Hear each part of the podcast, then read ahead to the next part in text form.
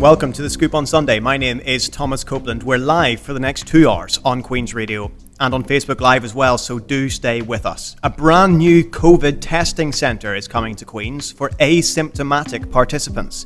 We've been chatting to Pro Vice Chancellor Professor Stuart Elborn all about the pilot scheme that will be located in the Whitla Hall, right in the middle of the QUB campus. Stormont has agreed yet more COVID 19 restrictions only a week after chaos erupted in the executive over blocking those very same restrictions. We're going to break it all down for you on the show tonight and chat about how the next few weeks are going to look and whether the right decision has been made. The QUB Debating Society held an abortion debate this week. Pro choice groups at QUB protested against the debate and its participants, which included former frontbench MP Anne Widdecombe. We'll have representatives from the Debating Society and from Project Choice on the show at around 8 pm. Also, this week, Jeremy Corbyn was reinstated into the Labour Party, having been thrown out for his response to the findings of a report on anti Semitism. However, he was blocked by Keir Starmer from rejoining the Parliamentary Labour Party. He's half in, half out. We'll be chatting with figures in the Labour movement about Corbyn anti Semitism and where the Labour Party goes from here. After hundreds of thousands of sexual images of Irish women were discovered this week online, we're going to chat about the difficult topic of revenge porn, what it is, how it happens, and how it can be stopped. Plus, we've got all your favourite segments too. A look at what's trending this week. We've got some sports updates, a thought for the week from Dr. Keith Breen, and some chat about the Scoop shows this week. It's all here, it's all happening on the Scoop on Sunday. But we want to hear from you too. Send us your questions, send us your comments over the next two hours, and we'll do our very best to get them on the air. Here's how you can get in touch with us. Contact us now. Text 07848866580 email the scoop at queensradio.org or find us on Facebook and Twitter. Thank you so much for being with us tonight. Now, on Friday night, QUB announced to students that it was launching an on campus asymptomatic testing pilot program. Just before the show tonight, I chatted to Pro Vice Chancellor Professor Stuart Elborn. Here is what he had to say. Uh, Professor, thank you very much for being with us today. Uh, what do you talk us through this pilot program? It will have dropped into the inboxes of many students over the last couple of days. Could you tell us how this is going to work and how students can make the most of this testing program? I will indeed. Uh, just to give a, a brief background, uh, we've been working on this for about four weeks with uh, the Department of Health and Social Care uh, in England uh, as this is part of a, a, series of feasibility studies in a number of universities uh, across uh, the four nations. And uh, we uh, have volunteered to be one of the kind of first starter universities, we'll be the first in the devolved nations.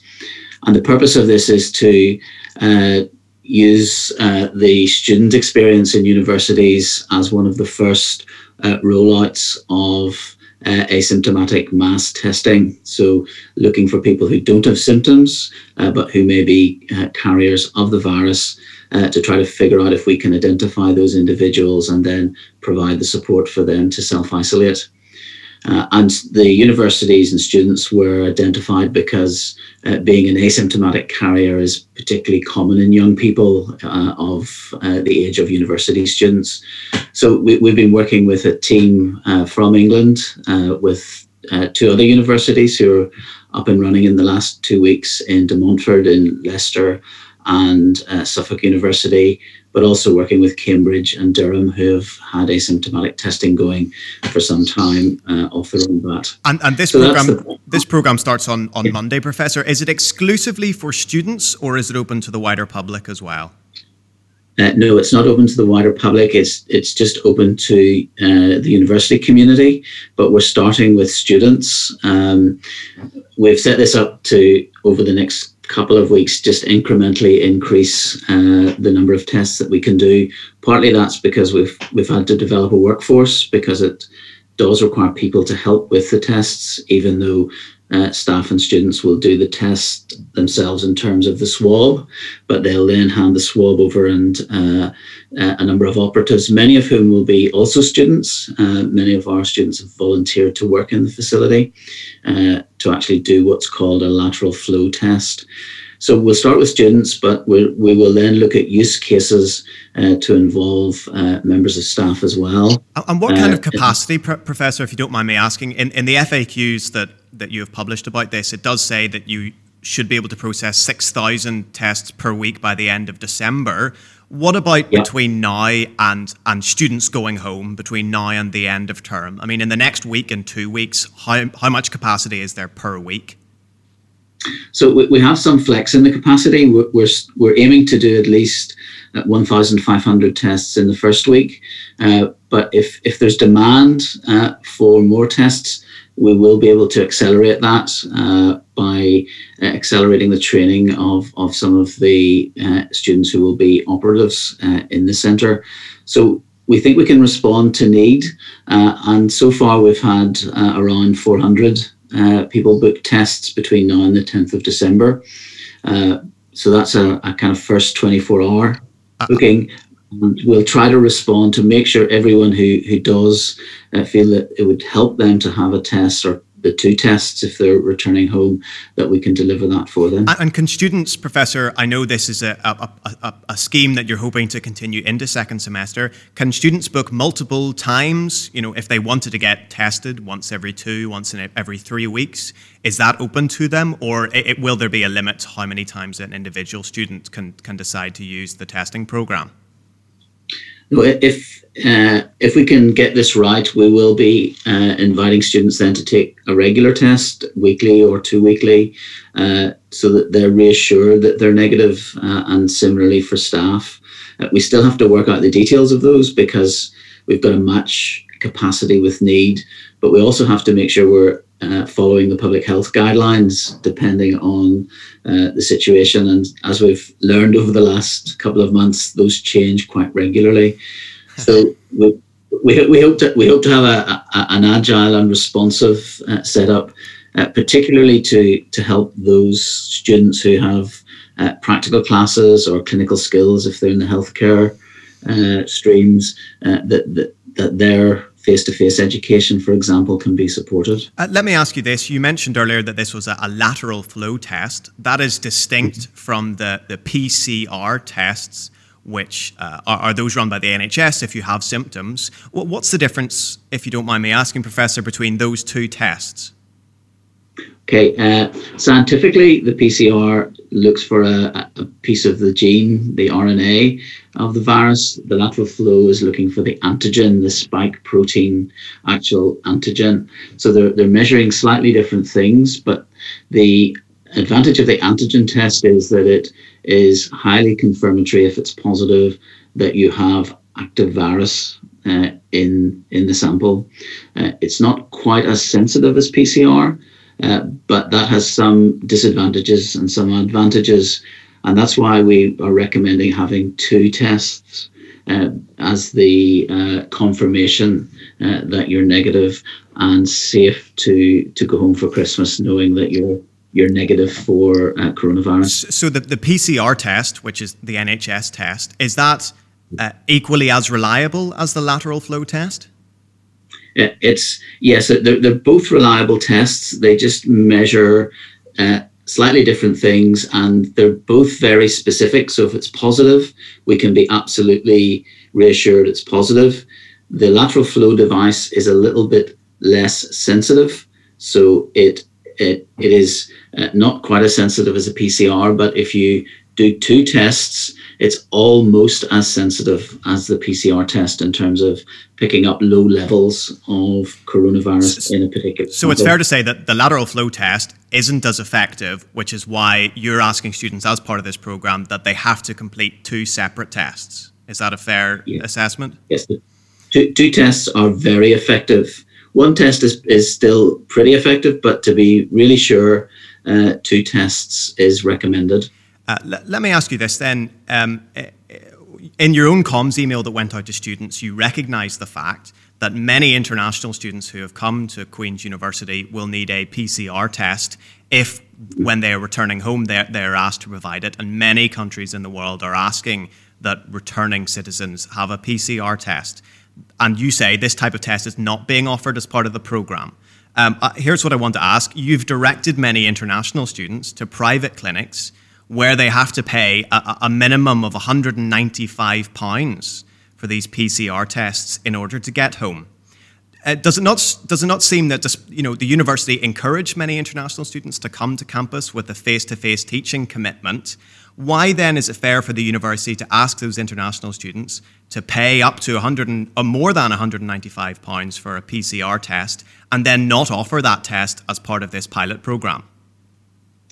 Uh, so we are in fact supporting our students financially to get the t- get a PCR test where that's required uh, through uh, one of the private providers in Belfast. So that that is um, uh, currently available for international students. So they don't uh, have to pay for that test.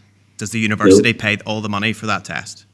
Yes, okay. Uh, and we're support and in, for for students going back to China, for example, they're now also required to have a, an antibody test in addition uh, and we've arranged for that to be uh, facilitated for those who wish to go back for the holiday season. Uh, they, we, we, with the lateral flow device, this is part of a of a feasibility new technology initiative, uh, and uh, it's it's very difficult to provide the two tests uh, simultaneously. Although we're providing for the first 200 students, they will be asked to have a PCR test as well, so we can have some further validation of the lateral flow uh, device uh, technology for the, the wider uh, good. And the, this test that we're, we're delivering in Queen's is the same test that the Minister of Health, uh, Minister Swann, is currently negotiating with uh, the Department of Health through Minister Hancock to do further mass testing uh, in Northern Ireland. So we're testing out the device and the system to try to do this at a larger scale in, in many other sectors. Is it fair to say, Professor, that this isn't a Queen's initiative? It's an initiative by the government that Queen's has volunteered to be part of. Absolutely, yes. That that's the that was the initial conversation, but we could see the benefit for our students uh, who wish to participate in this to have two negative tests before they go home uh, for the holiday season. Uh, absolutely. Um, uh, before I ask you uh, about next semester, and, and, I don't want to keep you too long, what else is the university doing, Professor, to ensure that the kind of outbreaks that we saw in Queen's earlier on this term won't happen again when students come back to campus if they do so next semester? Mm. What measures have been put in place to ensure that, that any outbreak or the outbreaks that we saw earlier this term won't repeat themselves? So we've um, we've we've looked very carefully at the uh, events at the beginning of term and been very uh, reassured that that we can't see any any occasion where either a student or member of staff was likely to have been uh, infected on campus during an educational event. Most of the transmission events have occurred either in people's homes or in hospitality uh, when people are together in larger numbers. And Queen's so we, accommodation. And Queen's accommodation. I, I, that's the same as a home uh, for, for, us. So uh, we've also now got very, uh, a very well organised and well staffed uh, tracing facility within the university. So uh, students who become positive, we can trace uh, and uh, hopefully identify uh, individuals who are positive. And with the lateral flow device service, we'll keep some of that um, capacity uh, if we are concerned that there might be an outbreak, let's say in, in Elms. So we can go in very quickly and know within one hour if, if uh, any of the contacts of let's say an individual who goes positive has any evidence of infection. So we're going to be able to do some outbreak management. Why in, wasn't in that, future. you mentioned a tracing program there, why wasn't that in place for the start of this semester? Well, it, it, it was in place. I think we had to then uh, agilely flex up the capacity within that, and we had we had really um, compared to other universities, the, the, number of people who became positive in Queen's was actually relatively small. We were in the bottom 25% in terms of numbers of students. Uh, but we we all were trying to figure out how to do this. And uh, I think the way we've been able to flex up that uh, uh contact tracing process uh, over really what was a couple of weeks has got us into a good place now where we can identify uh, people who are positive it, and then it, it's very positive to be in the good place now, Professor, but it would be fair to say, therefore, that at the start of this term, that tracing program wasn't sufficient. Uh, I mean, that's the, the implication the volume, of what you're saying. The volumes were, were challenging, uh, and we, uh, I think, uh, somewhat underestimated the number of students who might become positive over a very short period of time. But again, it's all it's for all of us to uh, I think work together around this uh, and for for students, staff, and university to uh, to manage this carefully together. Certainly, and I, I, think it should be said that the university should be applauded in areas where it has uh, improved its its its response to the pandemic, and this testing program is part of that. The last thing I want to ask you. Uh, professor, is when will you be informing students about their learning for next semester? What is the deadline for telling students whether in January, they will be receiving face to face teaching uh, or blended learning, so online learning. So, our, our, position is that, that we want to do this very carefully, and we certainly do, don't want to overpromise uh, because we don't exactly know what the situation is going to be in January. There are concerns that uh, the uh, contacts over the festive season will result in increased cases uh, coming through in January. Uh, and so we're going to have to be uh, very uh, flexible and agile to respond to the situation as it might develop.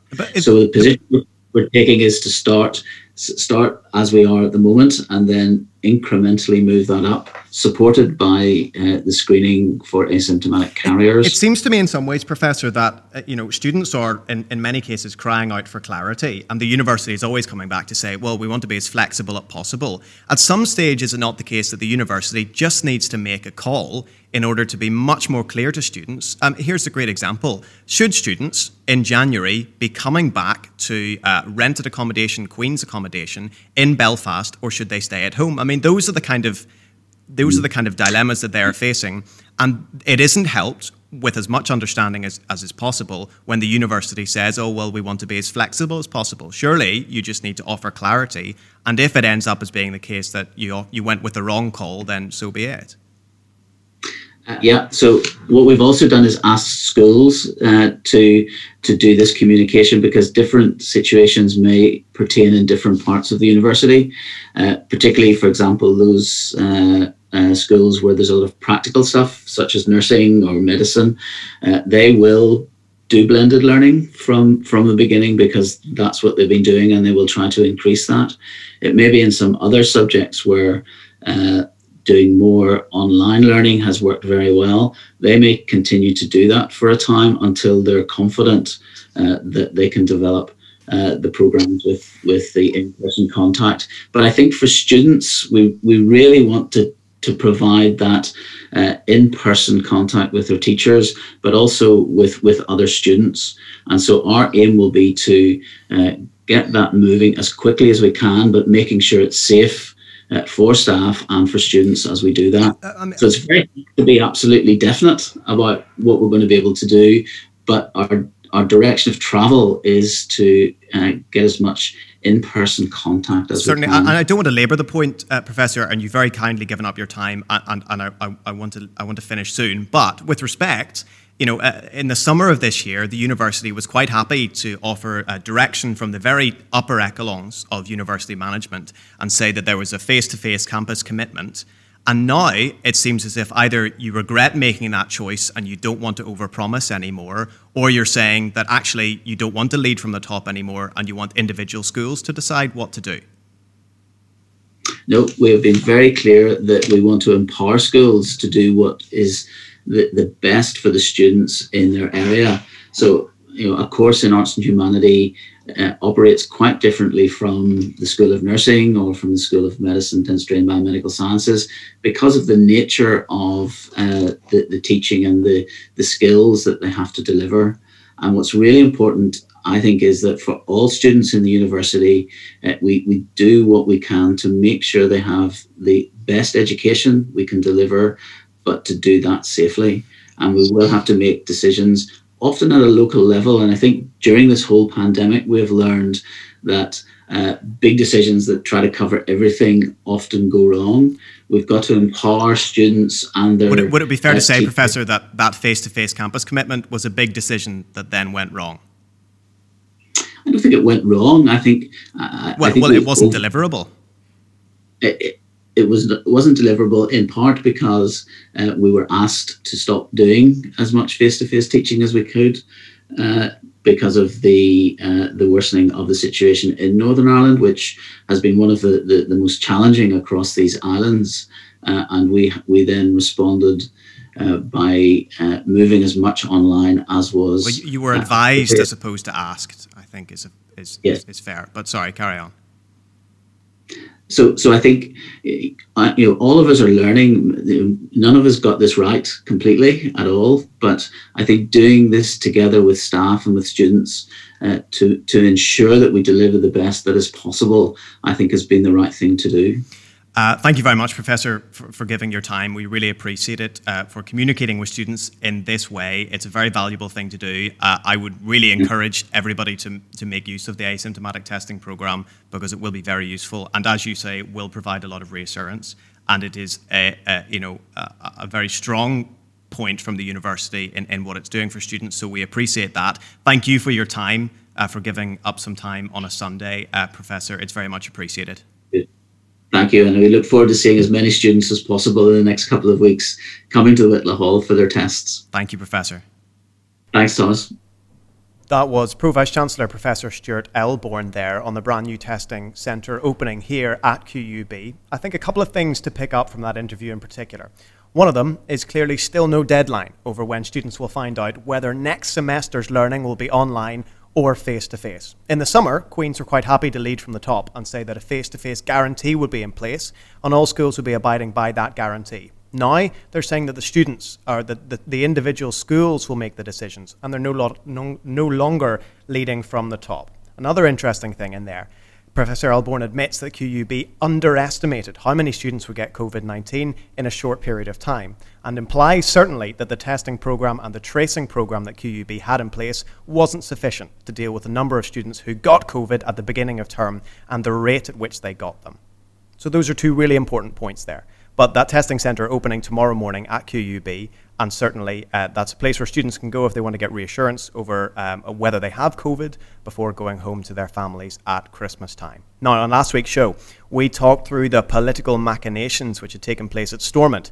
Sinn Féin seemed to have changed their minds over easing restrictions, and then the DUP were using a cross community to veto to block some new restrictions. This week, totally new story, and all the executive parties moved to pass a host of new restrictions for the weeks ahead. Just before the show, I chatted to Peter Moore, freelance journalist, all about the roller coaster week up on the hill. Peter, thank you very much for being with us again. Another chaotic week. Why don't you talk us through what happened this week and how we set that in context from the last conversation that we had when we talked to you last Sunday? Yeah, last week, last Sunday, we kind of said it was a hectic week and we didn't think anything would be quite so hectic again but we were surprised let's just say um, it came to it was thursday evening am i right in saying and all these announcements just came out at the drop of a hat at quarter past eight at night we kind of thought there might be some word but we kind of guessed, look, it'll be delayed. We'll not find out till next week. It'll be the same story as ever. But it happened, and we found new restrictions will come in from next Friday. So they'll last for a two-week period, and it's essentially it's a full lockdown, other than schools remaining open. So that pretty much brings us back, other than the issue of schools, to how we were in March, April, and May, really. So like the churches closed, non-essential retail, pubs, cafes, bars, pretty much anything you can think of, other than schools and essential retail, will be shut. And what what was the justification for this? Before we get on to the politics behind it, what what what, what was the medical advice that said this is yeah. the direction that we needed to go in? So it all came out medically in terms of Robin Swann, the health minister here. So on Wednesday, he did a press conference at Stormont, and he was also at the new Nightingale Hospital in Whiteabbey, and he kind of hinted, look, we might need more restrictions. The R, R rate is creeping up. Word that could be because of schools, maybe. Um, hospitalizations are still high. The health service could be overwhelmed by Christmas. So that was kind of the context to everything in terms of why these restrictions may be needed. Robin Swann brought a paper to the assembly, sorry, to the executive on Thursday, and from that they acted, and they certainly did act. It, it, seems extraordinary because this time last week, Peter, we were having a conversation which went along the lines of should there be restrictions, should there not be restrictions, that we were talking about the DUP vetoing further restrictions. Here we are, one week later, and all of the parties in the executive um, uh, apart from some dissenting voices. But I mean, they unanimously passed new restrictions. Is this yeah, without U-turn? even a vote? Yeah, without even a vote. Is this a U-turn, or how is this being characterised? Certainly, ask the DUP. They will highly say that it was not a U-turn, but it is seen by many as a U-turn. So it's been very strange because the DUP said this is our red line. We are not going past what we agreed last week, and suddenly this all changed. And there was different speculation. No one knows the real reason in terms of why these changes have been made. But there's word that the DUP came under such fire for using their veto last week. They didn't want to be seen to do that again because that's something that they could have deployed this time against the health minister's proposals. They've got four ministers on the executive. They only need three. They could have easily have deployed that veto, but they decided not to. Um, and maybe it's because the DUP don't want to be seen as the scapegoat in all this. If we eventually got to a blame game where hospitalizations became too high, where we had more excess deaths, then who would the blame lie with? Well, maybe the DUP. And I think that was maybe just too much for them to countenance, really, in terms of all of that. I mean, it's tricky, isn't it? Because there are large portions of the population, many of them who would vote DUP anyway. Uh, perhaps they own small businesses, perhaps they are, you know, taxi drivers, perhaps they run close contact services, who wanted to see those restrictions opened up. Um, we will have on the show tonight somebody who has left the DUP over disagreement over this. Has the DUP, in some ways, you know, uh, played the, the worst of both worlds by going in one direction and then pulling a wee bit of reverse ferret and, and moving in the other direction? It's a really interesting one because, yes, last week you would have thought certainly the DUP will only go in this one direction. But then at the same time, we've seen these efforts this week, which kind of strays away from that. And I think part of it is there's obviously been very positive news of a vaccine or tentatively positive news of a vaccine. And it does make it a little bit more palatable to go to these sorts of restrictions. If you can tell the public, look, it's going to be a tough two or three weeks, don't get us wrong, but then hopefully we'll get a vaccine and we'll maybe have mass testing as well.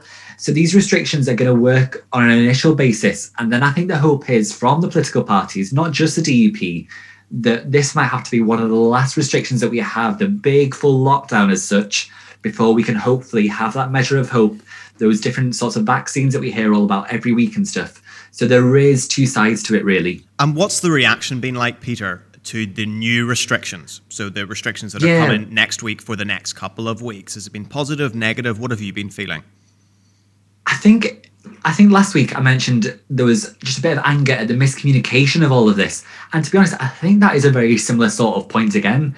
Because if you look at the miscommunication side of things, this time last week we were saying, oh, business owners are angry, they don't know what's going on, but at least they know now. But now that's just been repeated all over again. And I think there's going to be anger amongst the business communities. That's just happened all over again. That they opened up on Friday, cafes, barbers, hairdressers, and yet, just 12 hours earlier, they were told, look, you're only opening up for a week. And I think business owners will be annoyed at that because they've it's not just a case of flicking the switch and turning your business back on after being shut for five weeks. It's a bigger case than that. It's ordering in stock, it's supply issues, it's telling your staff when they're working. So I think that's more the angry side of it rather than the actual political and health side of things, maybe. And all that costs a lot of money. And that's one thing. Another thing, I suppose, is that I mean, we were here chatting last week about the chaos in Stormont. We had people on the show who were saying that it showed that, you know, Stormont wasn't fit for purpose. There have been lots of discussion this week about the way that Stormont is set up and can it mm-hmm. be sustainable. And now we're here a week later and it appears that it was it was all for nothing. Is that a huge loss in kind of political capital, reputational capital, when the end result was a continuation in the restrictions, as it would have been if we'd you know gone jumped in a time machine and gone back two weeks time. Political capital is always an interesting issue here. Yes, you can scream about it on Twitter, you scroll through your feeds, and there's anger at politicians here. But we've got to look at the wider context of, in terms of politics here, look, there's not going to be an election for, I think it's May 2022. There is a next assembly election, general election, not till after that as well. So, yes, it's very easy to say we don't like the approach that has been taken. But then do we just go back to the same status quo as happens in most elections here with not too much movement in terms of the political plates? And so, yes, there can be anger in this week, but then when the bigger picture is looked at in the grand scheme of things, will politics change here?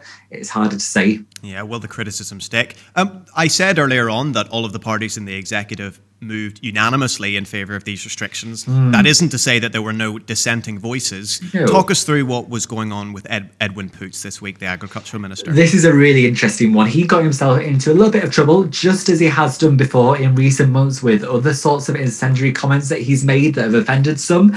He got an email, as did many other MLAs installments, um, with a voter expressing their displeasure and anger at all these restrictions that were coming in.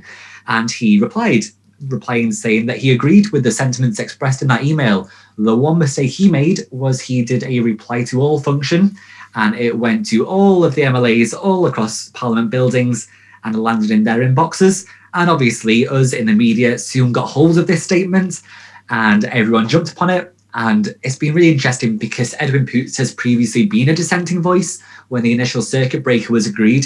A few days later, he came on talk back on the BBC and was very incendiary about it all. He said he wished he'd used his veto in terms of this, but yet this time he's expressed his dissatisfaction with these measures, but there was no veto deployed, the measures weren't blocked. So it's a very interesting sort of split.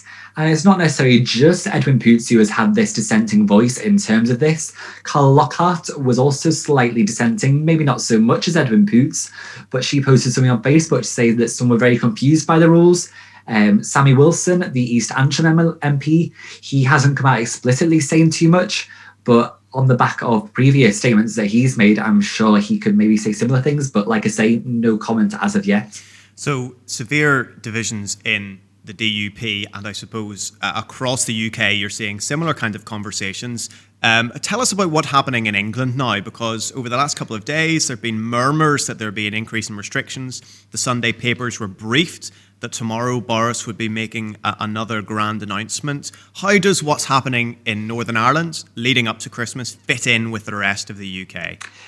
Yeah, so this is tomorrow. Boris Johnson is expected to outline how England will come out of its four week uh, four weeks of restrictions, and it's likely to be a kind of tiered system. But how does that affect Northern Ireland? Well, along with this speech tomorrow, in terms of all the restrictions that are in place in England, there's going to be a case of what happens next in terms of Christmas. It's only a few weeks away now. It seems about five weeks away. I think it is till Christmas. And there's lots of big issues. And it's been something that the DUP has been very vocal about. They very much say, look, we have a lot of people traveling from Great Britain over to Northern Ireland and vice versa. And that's something that Arlene Foster tweeted about last night. And all the leaders of the devolved administrations, both in Scotland, Wales, Northern Ireland, and England, are all discussing this issue and how students will go home, particularly relevant for us guys on this radio show, but also families as well and how they'll head back home as well. So expect to see more sorts of issues and more sorts of clarity on that sort of devolved nations approach to ensure that Christmas isn't just spoilt for all of us across all parts of the UK. Well, we'll keep our fingers crossed, Peter. Thank you so much of for course. being with us, um, as ever, for giving us an update there on uh, into the minds of those at Stormont. And I know that can't be a pleasant experience for you. just a bit. Thanks, Peter. Thank you. That was Peter Moore, freelance journalist, chatting to me just before the show. Now, I'm joined in the studio by Johnny Mearns, a former DUP member, and Oisin Donnelly, Equality Officer for SDLP Youth. Thank you both for being with me. Why don't we start with you, Johnny? Um, I said former DUP member. Had we been chatting last week, I would have just said DUP member. You've left the DUP. Why did you decide to make that call? Uh, thanks for having me on, Thomas. First of all, um, so basically, this is something I've been leading up to, I'd say, for a, a year now, maybe. Um, it started off the New Decade, New Approach deal. Um, I actually wrote a piece for you, uh, basically saying why I supported that, but I knew like deep down in my heart it didn't really. There was a lot in it I was very against, but I just sort of it kept going along in my head with this idea of the greater good. And I was actually listening to Ryan Hoey, who you had on, saying why he left the Young Conservatives, and I guess it was similar. I feel like unfortunately the DUP is starting to move away from what I see as traditional unionist values, you know, free markets and uh, ensuring that Northern Ireland remains a part of the integral part of the United Kingdom. Uh, and then also the conservative side of that, of abortion primarily. And I didn't feel like they, you know, um, whenever. What, what, what, was it about then, the decision that was made over the last couple of weeks, specifically to do with lockdown that pushed you yeah, over the edge? So that was, I'd say, the straw that camel's back, as they say. Um, I felt that the Gordon Lyons stood up in the assembly about two weeks ago and said that there wasn't enough being done for businesses and that business we need to learn to live with COVID. And then he, along with Arlene, end up give, uh, giving in and allowing another restriction to take place. But surely, I mean, the restrictions are designed, Johnny, in order to save people's lives. They're designed in order to reduce the kind of, uh, uh, you know, the pressure on our NHS, to reduce the number of beds that are being taken up in our hospitals that are already at a full capacity. It is, is it not the case that it's in the best interest of everybody in the United Kingdom, in, in Northern Ireland, be they unionist, nationalist, or other, that, that we have these restrictions?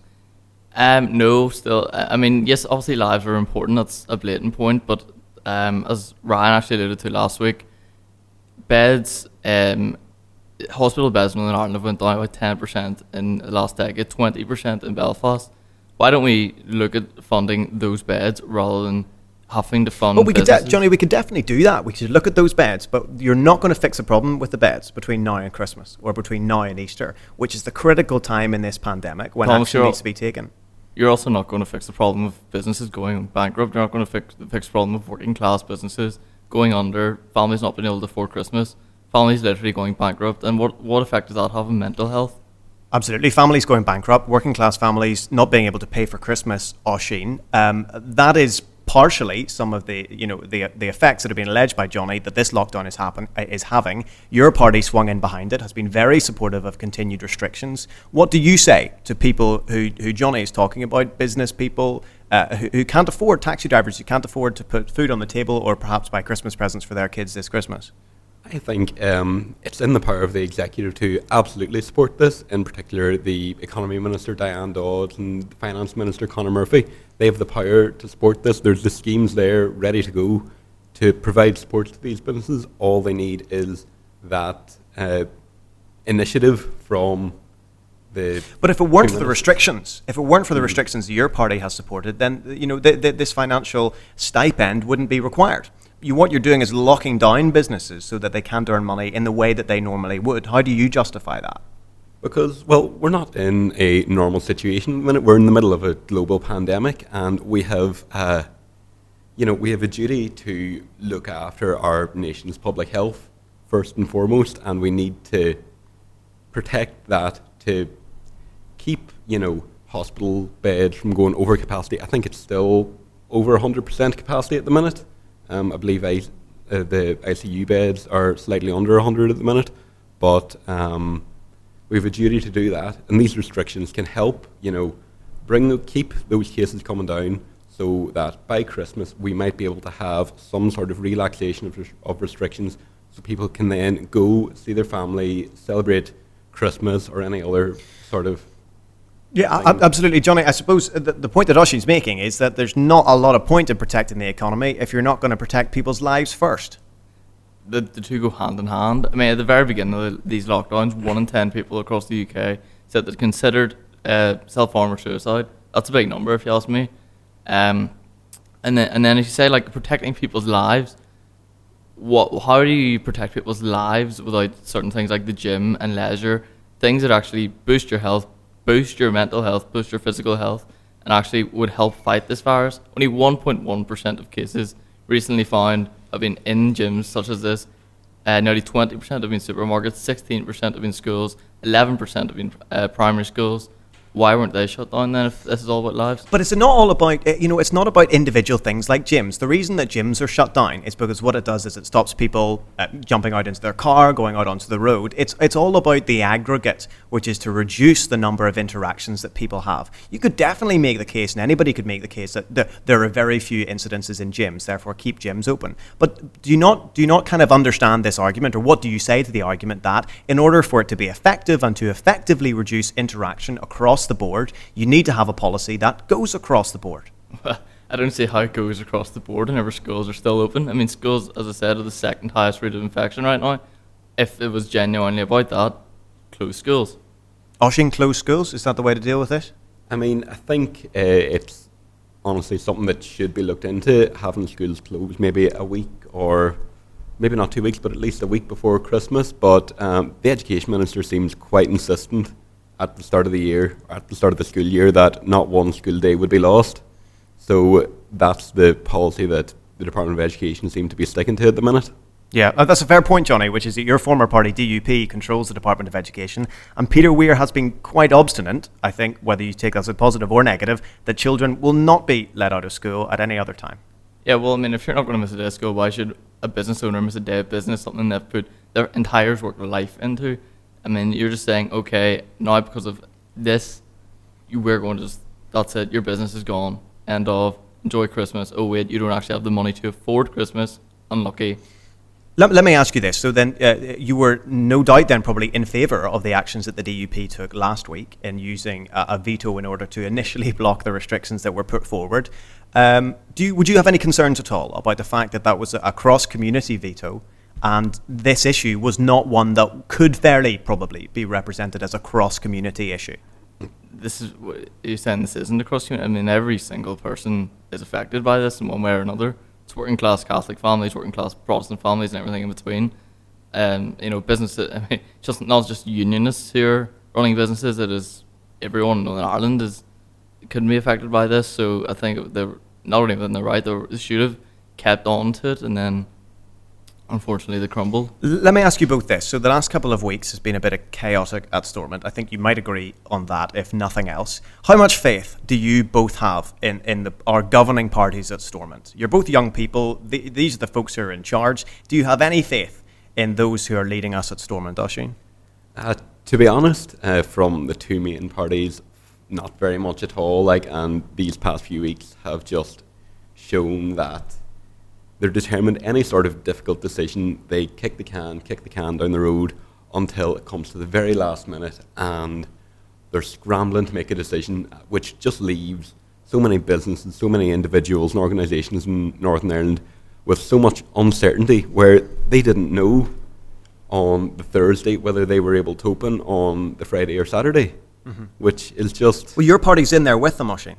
I absolutely, and again, we went in uh, back after the New Decade New Approach Agreement in a show of solidarity, effectively, to you know build up trust in government again that was severely lost after three years of stagnation. Now, that New Decade New Approach has, I'll be honest, there's no new approach. It's, this is the same old, same old, and to be honest, if there wasn't a pandemic on, um, I can't really see any way that parties like the SDLP, Ulster Unionist Alliance, would have continued to stay in the executive. Well, that's a good point, I think, in saying that we've been talking a lot over the last while about mandatory coalition, the style of government that we have. Johnny, you've left the DUP. Uh, uh, two questions. One is that are you angling for a party that is more is hardline than the right word? I don't know. Somewhere like the TUV. And added to that, would you subscribe to the kind of thinking which is that mandatory coalition doesn't work and we need to rethink the way that Stormont actually operates? Uh, well, I've, been approached by the TUV, but I said it, it takes some time to think about it. I'm not 100% sure. I'm not 100% with all of their policies. Um, I just I, I do agree with uh, something that I remember Jim Allister said a few times, and I was talking to him about. He said, you know, like I don't know many other countries in the world where you're forced to have as many parties as who have a certain amount of MLAs who just ha- are handed the power. Like you win an election, you become the government. This this is just a crazy idea that we have what four, five parties in power now who can't agree on what color wooden spoon is, let alone how to run a pandemic. Like, I mean, it's absolutely bizarre. Let me ask you this as well, Johnny, because I think this is quite an interesting point. A Lucid Talk poll that came out uh, earlier on this year indicated that in, in the age bracket of 18 to 24 year olds, and this surprised me, the party that most young people, 28%, most young people in Northern Ireland uh, want to vote for is the DUP. That surprised me. Maybe it shouldn't have surprised me, but it did. Um, do you think amongst young unionists that you know uh, and, and associate with uh, uh and socialise with, is there a growing discontent with the DUP? And could you see many of those young people starting to move towards parties that could be considered as more, you know, traditionally unionist, maybe more hardline unionist, like the TUV? Yes, uh, certainly 2020 has been quite a crazy year. I'm pretty sure we can all agree on that. But a lot of unionists of all ages, particularly young as well, were very frustrated with the New Decade New Approach deal. And as of recent, these restrictions just, I mean, you, just go on social media, you see like the majority of people agree with me on this, that they are frustrated with the restrictions they feel like they've been let down by the, uh, the parties and the executive, and we just need to get on with our lives uh, at least a certain. Ex- and that's not to say like I should still keep uh, wearing face masks, you know, sanitizing, doing those simple things. But we do need some form of normality in order to progress as a society. A, a final word to you, Oisín. Uh, Johnny says that, uh, well, he believes that a majority of people are behind him. Um, um, uh, do, what do you think? Uh, what do you think the public reaction is over the next while? Are the public still supportive of the kind of measures that, that you have advocated, that your party has advocated? Are they still on side? I think, well, over the past couple of months, you know, you've seen after a confusing message, you know, the public got disillusioned. I hope now that there is a couple more weeks of clarity and a really clear message that people will understand and will follow those restrictions because they are harsher, but um, and hopefully for the greater good of being able to have a few weeks of Christmas where um, people will come and meet their families. And don't forget, there's a vaccine. There's a couple of different vaccines coming a month, two, three months down the road. So this isn't going to, you know, be sticking around forever. Like it's something that, given six months or so, we might be in some way back to a form of normality. Well, that's the best possible Christmas gift we could probably hope for. Thank you very much, both Johnny Mearns, former DUP member, and Oisín Donnelly, Equality Officer for uh, SDLP Youth. Thank you both for being with me. This is a scoop on Sunday. The time is 14 minutes to 8. Well, now, one of the many considerations during this pandemic, Johnny just mentioned one of them is mental health. I'm joined now by Neve McMullen, host of the Mental Health Scoop. Uh, Niamh, thank you very much for being with us. Oh, we'll just get your mic on one second. Neve, can you hear us? You can. Yes.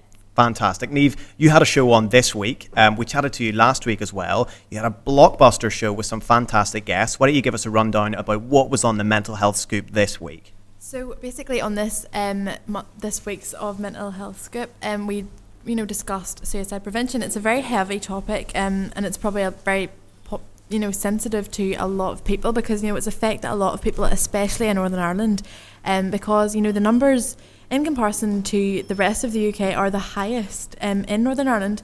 And I wanted to sort of get um, you know an idea of why that was. So I spoke to the mental health champion Siobhan O'Neill, and I spoke to um, a suicide survivor, Dylan McKee, and they both he gave me his experience, his recovery story, and Siobhan spoke like spoke to me sort of about some of the reasons um, of the suicide rise in Northern Ireland, um, especially in men. And um, she spoke to me about how we can notice signs and how we can help um, to people that you know, friends, family, that sort of are you know struggling or sh- or kind of showing suicidal thoughts. What can we do? That's a really good point. So if you think Well- somebody in your social circle is is not okay right now, what's the way to approach that? How Well, do you spot that? People that have um, you know reported suicide thoughts or have experienced it in the past have always said that you know you don't realize how important it is to you know have that, to have the knowledge of having somebody there for you. And so that person that speaks to you and just asks you even if you're not showing signs or even if you're just acting you know slightly different maybe ju- maybe it could even be just tiredness you know if you ask them if they're doing okay that is one of the biggest ways you could prevent someone from suicidal thoughts because you showing that you care about them shows that you know they're valued and they are needed here to stay and be friend you know be your friend forever What were the main things you took away from your guests this week? What are you going to sort of employ in your own day to day life? Well, it's important, I think, especially due to you know the you know the rise and an increase in talking about um, mental health, with in particular in you know relation to children and students. Um, we ha- we can't forget about the you know the older generation, those that are maybe isolating at home um, and they don't have social media. Um, so it's important to keep in, t- uh, in touch with you know your relatives that are like maybe suffering loneliness. You don't understand what they're going through whenever they're on their own. So it's important that we keep in contact with our elderly, um, you know, relations, making sure that they're okay. even just checking in with people on your street, even if it's not a Definitely, relative. just neighbours, you know, and it helps. It'll brighten their day. Absolutely. And you know, it'll keep their mental health up, and you know, their loneliness will just completely decrease. Um, it's important that you are asking your friends, um, especially boys, because boys really do struggle to open up, and you can see that in the statistics. Um, the rise um, in in suicide was actually just due to boys. The rise, um, the suicide number for women had gone down, but the actual overall rise of suicide numbers in Northern had increased just because the uh, the number of boys. Why is that? Um, boys can't open up. You know, boys have been conditioned from a very young age to, you know, not to express their emotions because that presents them as being unfair, inferior. And, and that's just not the case. Everyone has the right to express their emotions, talk about their problems, and that is why there is such a stigma around mental health and boys. And what, what you can do is, you know, the a, a very much used um, sort of campaign at the minute is shoulder to shoulder. And that's basically, you know, implying um, how you, like asking your friend in, in like day to day activities, like say if you're in the car or you're playing a, or you're watching a football match, just gently ask them how you doing. Um, you seem you kind of seem a wee bit down, and that's one of the best ways to ask and how they're doing. So it's not a you know you're really not looking them in the eye and really making them feel that kind of absolutely. Well you can listen to all that on the mental health scoop uh, in all your usual podcast places. You've got another show um, uh, coming up this week. What can we look forward to Neve? so next week we are going to be discussing um, the physical um, impact that you know physical activity has on the mind um, and how that improves the mind especially during the coronavirus and you know when we're in isolation and you know in lockdown um, how important that is to have that element in your life because um, it will really improve your mental health and it's great for it. So we'll be discussing that with Sean McCarthy. Sean McCarthy um, um from the Dublin um, football team. So he he's going to be talking about his mental health issues and how you know sports helped him overcome them. Fantastic. We can look forward to that. So that is thank you very much Neve Neve McMullen there host of the Mental Health Scoop Queen's Radio uh, Friday 10am or wherever you find your podcast. This is the Scoop on Sunday. The time is 10 minutes to 8 now, let's try to find our happy place. Rebecca Dobbin Donaghy from our news team is with us to bring us some of her picks of good news stories of the week. Rebecca, what have you got for us this week? What's your first good news story? First good news story. Well, I've been talking about it for long enough, but the UK have finally um, placed a ban on cars that burn fossil, fossil fuels. So that's officially scheduled for 2030, which is five years earlier than they'd already um, planned. Um, the ban comes into effect that will affect both petrol and diesel powered vehicles and five years after that in 2035 it'll be hybrid vehicles as well. Um, so the announcement came on Wednesday from Boris Johnson who said the ban would be part of a broader green industrial revolution in which 12 billion pound will be spent on other projects as well such as proposed quadrupling of offshore wind energy investments in hydro nuclear powers just making homes more efficient in general Okay, fantastic. Uh, that's a great one. Let's stick with the theme of, of, of, of the earth and the environment. You've got another story here to do with Amazon, is that right? Yes, so um, Jeff Bezos, will all have heard of as the CEO of Amazon, um, has just launched the Jeff Bezos Earth Fund, which is worth about $10 billion and has already in, uh, distributed 791 million in grant money to large um, just environmental organizations restoring forests, wildlife, all all sorts of um, different organisations. The biggest donation so far has went to WWF, um, but a lot of other smaller organisations have also benefited from the grant. Um, it's likely that Jeff Bezos' grants are an attempt to reduce carbon footprint of Amazon itself. Yeah, it's the world's largest retailer. But yeah. um, uh, any sort of attempt to make it any better, we'll have to give him credit for it.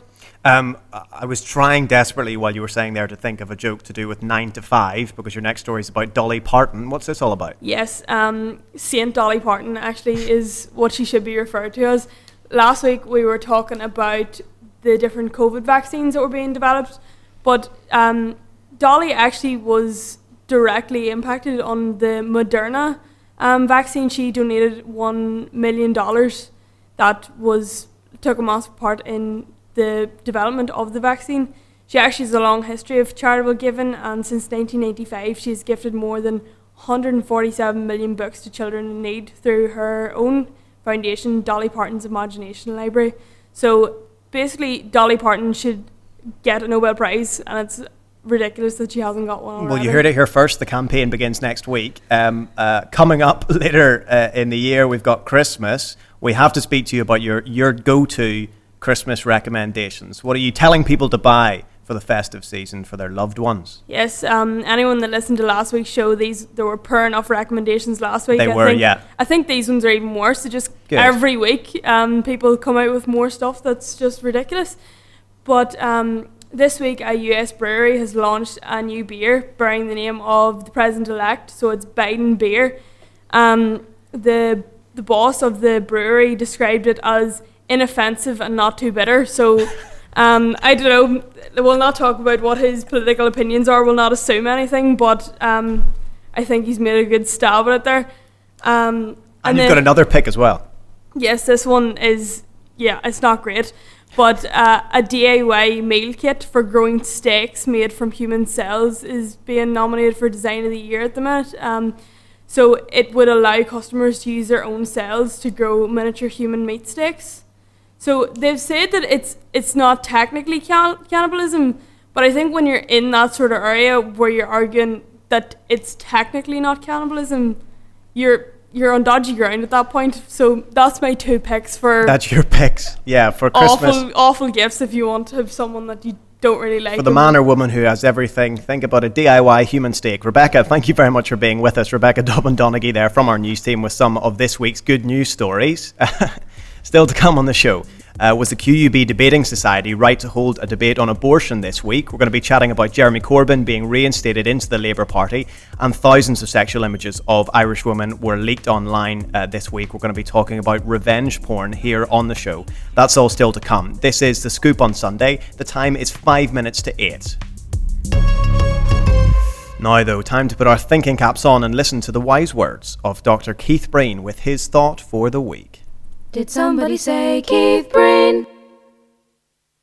Hello, folks. Keith Breen here again to share some perhaps interesting, perhaps inane thoughts with you once more. First off, again, I hope you're doing well despite the continuing virus and the ongoing restrictions in place. I also hope your friends and loved ones are equally fine. So, what have I been thinking about this week? Mm, I confess nothing much, to be honest. Just a couple of, uh, of things. Um, the first relates to Christmas, and more particularly, and you might think this random, but it really gets in my my proverbial tits. Um, Christmas decorations and the people who festoon their houses with such, and this already in November. I really just don't get this. I, I really don't know what's wrong with them.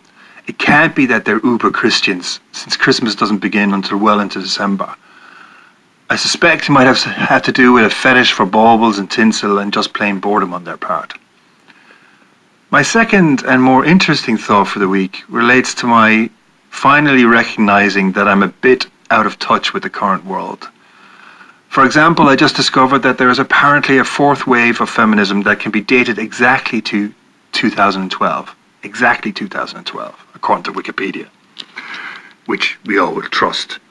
In addition, I had it confirmed that I no longer have a grasp of mainstream technology and any, any real understanding of things like streaming.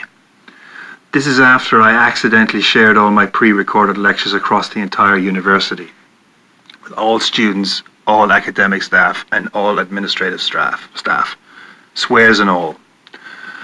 But what really got me is a message I, re- I received from a student on Wednesday. He wanted to know what the thing I mentioned in one of my Teams tutorials was. He'd never heard of the Cold War and thought it a strange term. This really, really blew my mind. Not because that this guy was a tad benighted, though he was, but because it made me realize that the world I knew and was familiar with is not the world now. Also, that I should really update my classes with more contemporary examples.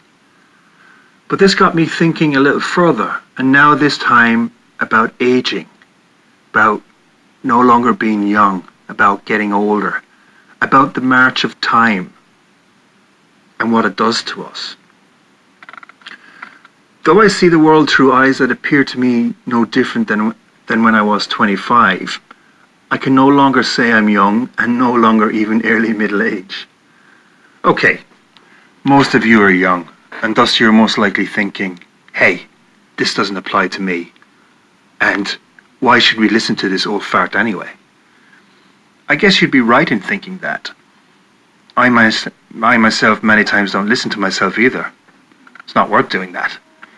But that said, there will come a day when standing before a wa- wash basin in your bathroom, you'll look up into the mirror and exclaim to your newly wrinkling and graying self, Who the hell is that staring back at me? Christ, what have I become? Or there will come a day when you say to your partner something you would not have said when 25. Look, woman, or man, whichever or both. Two times is enough. I can't go on. Please leave off and go to sleep. Such is your fate, too. You see, folks, time is a tyrant that marches relentlessly on, taking us with it inexorably. And there's nothing you can do about it but accept it with the best grace possible. Anyway, that's my rather depressing thought for the week. That's it, folks. Hope you can tune in next week. Until then, stay lucky and young for as long as you can. That was our thought for the week from Dr. Keith Breen. We'll be releasing a special podcast of all of Dr. Breen's thoughts at the end of the term, so you can look forward to that. This is the Scoop on Sunday. The time is 8 o'clock on the dot. Okay, now this week the QUB Debating Society, known as the Literific, held a debate about abortion. In formal debating type, uh, the, the motion read, This House regrets the decriminalisation of abortion in Northern Ireland, and included speakers uh, such as Anne Widdecombe, Peadar, uh, Tóibín, TD, Carla Lockhart, uh, MP on one side of the House, and on the other side of the House, Councillor Áine Grogan, Ann Furedi, and Kerry Dingle. However, Project Choice, the pro choice group here at Queen's University, uh, protested against the debate. They released a statement saying that it wasn't a serious event, that they were disappointed by the speakers uh, who had been chosen, and that the bodily autonomy of women should never be up for debate in the first place. I'm joined now by Matt Lee, President of the Literific, and Anne Cox, co chair of Project Choice. Thank you both uh, for being with us. Matt, why don't we start with you first? What, what, what is this debate? What was it all about? Why did you hold it? Yes, so the Literific, as you've uh, well pointed out, is the official debating society here at Queen's. Um, we held a debate last Monday on uh, This House regrets the decriminalisation of abortion in Northern Ireland a year after decriminalisation has come in. Um, and this debate was about exploring whether popular opinion was recognised on campus, allowing students to challenge uh, big name speakers, um, both the proposition and opposition on people that believed that decriminalisation should be something that we regret and people that believe decriminalisation is something we shouldn't regret. And the Literific held this debate. Uh, every speaker was given a chance to be challenged uh, by students. Uh, we don't platform any speaker individually without the ability for them to be challenged. Uh, this is a very sensitive topic, as we as we all know, and there's two very strong opinions on either side of the aisle. Uh, so we tried to do that in a respectful manner that was constructive through, as you pointed out, a regimented debate in traditional debating style format. Um, and we can only uh, say that we, we do give the opportunity for students to challenge speakers and to engage with that debate, and, and we stand by holding that debate. And uh, the debate was held on Monday. Project Choice released a statement on Tuesday or Wednesday. Uh, what, what's the problem? Why, why did Project Choice not support the debate, and, and what were your issues that you had with it? Well, uh, Project Choice operates under the philosophy that human rights are non negotiable. And regardless of how strong the opinions are on either side, that doesn't change the fact that it is a fact that human beings have the right to their own bodily autonomy. And by elevating the choice of, or the opinions of the students to yes, I agree with this fact, or no, I don't agree with this fact.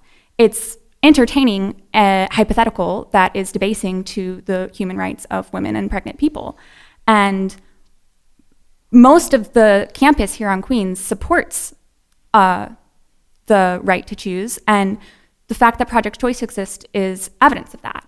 And by having an even debate over something that is a fact, uh, elevates a side that is frankly a minority and gives that more power. And that's bad politics on our part to engage with something as though we're evenly matched.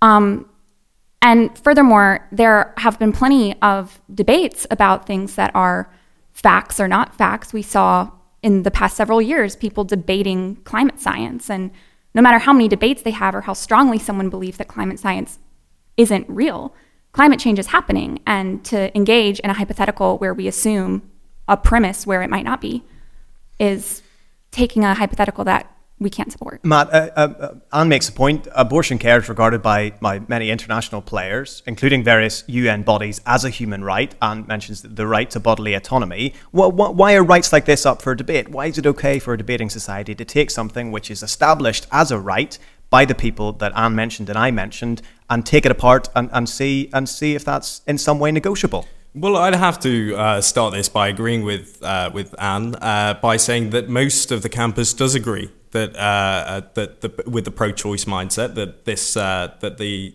decriminalisation of abortion in Northern Ireland shouldn't be regretted. They voted against it in the poll that we we did on on the debate, um, and we have to respect ultimately that on campus we have one of the large, largest pro-choice organisations in the UK and Europe and we also have the biggest Christian union in, in Europe. And we also have one of the most active pro-life societies. Yeah, but, but what about Europe? the point that I'm making, Matt, which is that, uh, as Anne says, she says that human human uh, sort of right to bodily autonomy is an established international right. Why is it up for debate? Why are you in a position to negotiate something which she says is well established as being an international right?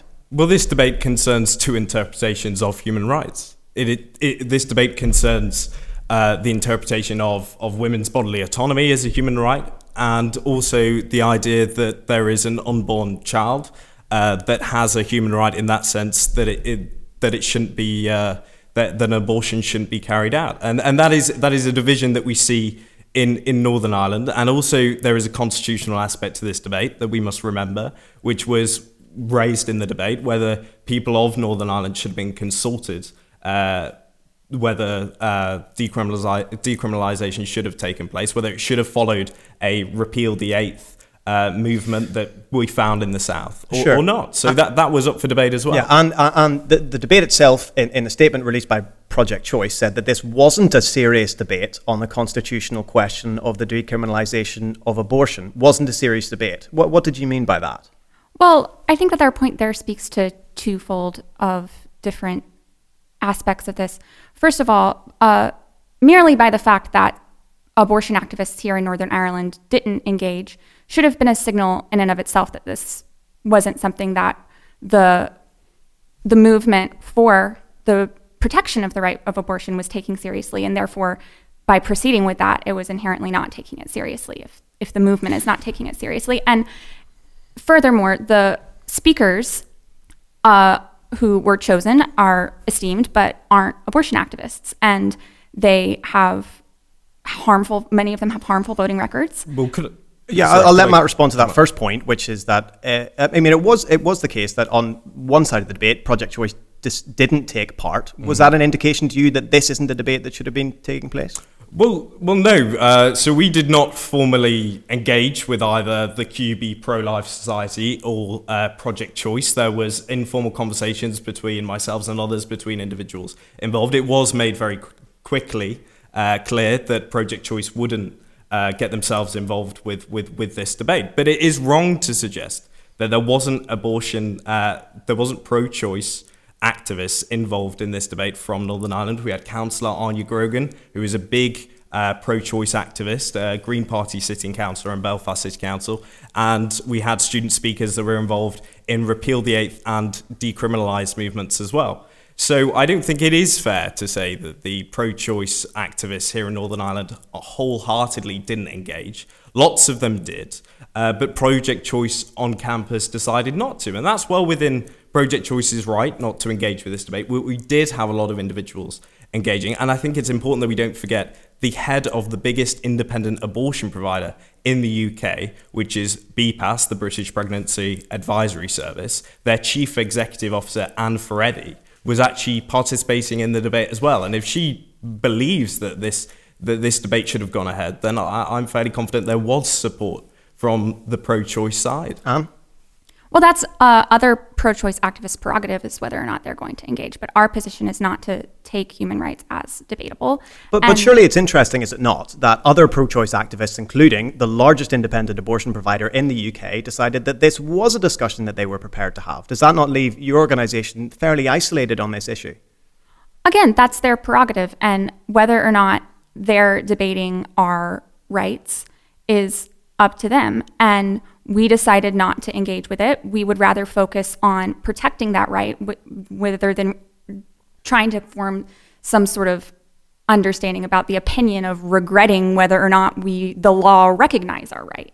And other activists have different strategies and the whether or not someone has a record of pro-choice policy doesn't necessarily make them a leader in the pro-choice movement of our campus do you mean by that? community. Well, our campus community, someone who has an a pro-choice opinion, is not necessarily a leader of a an activist movement. And within the pro-choice society, Ulster University's pro-choice group has declined to participate in debates of this nature.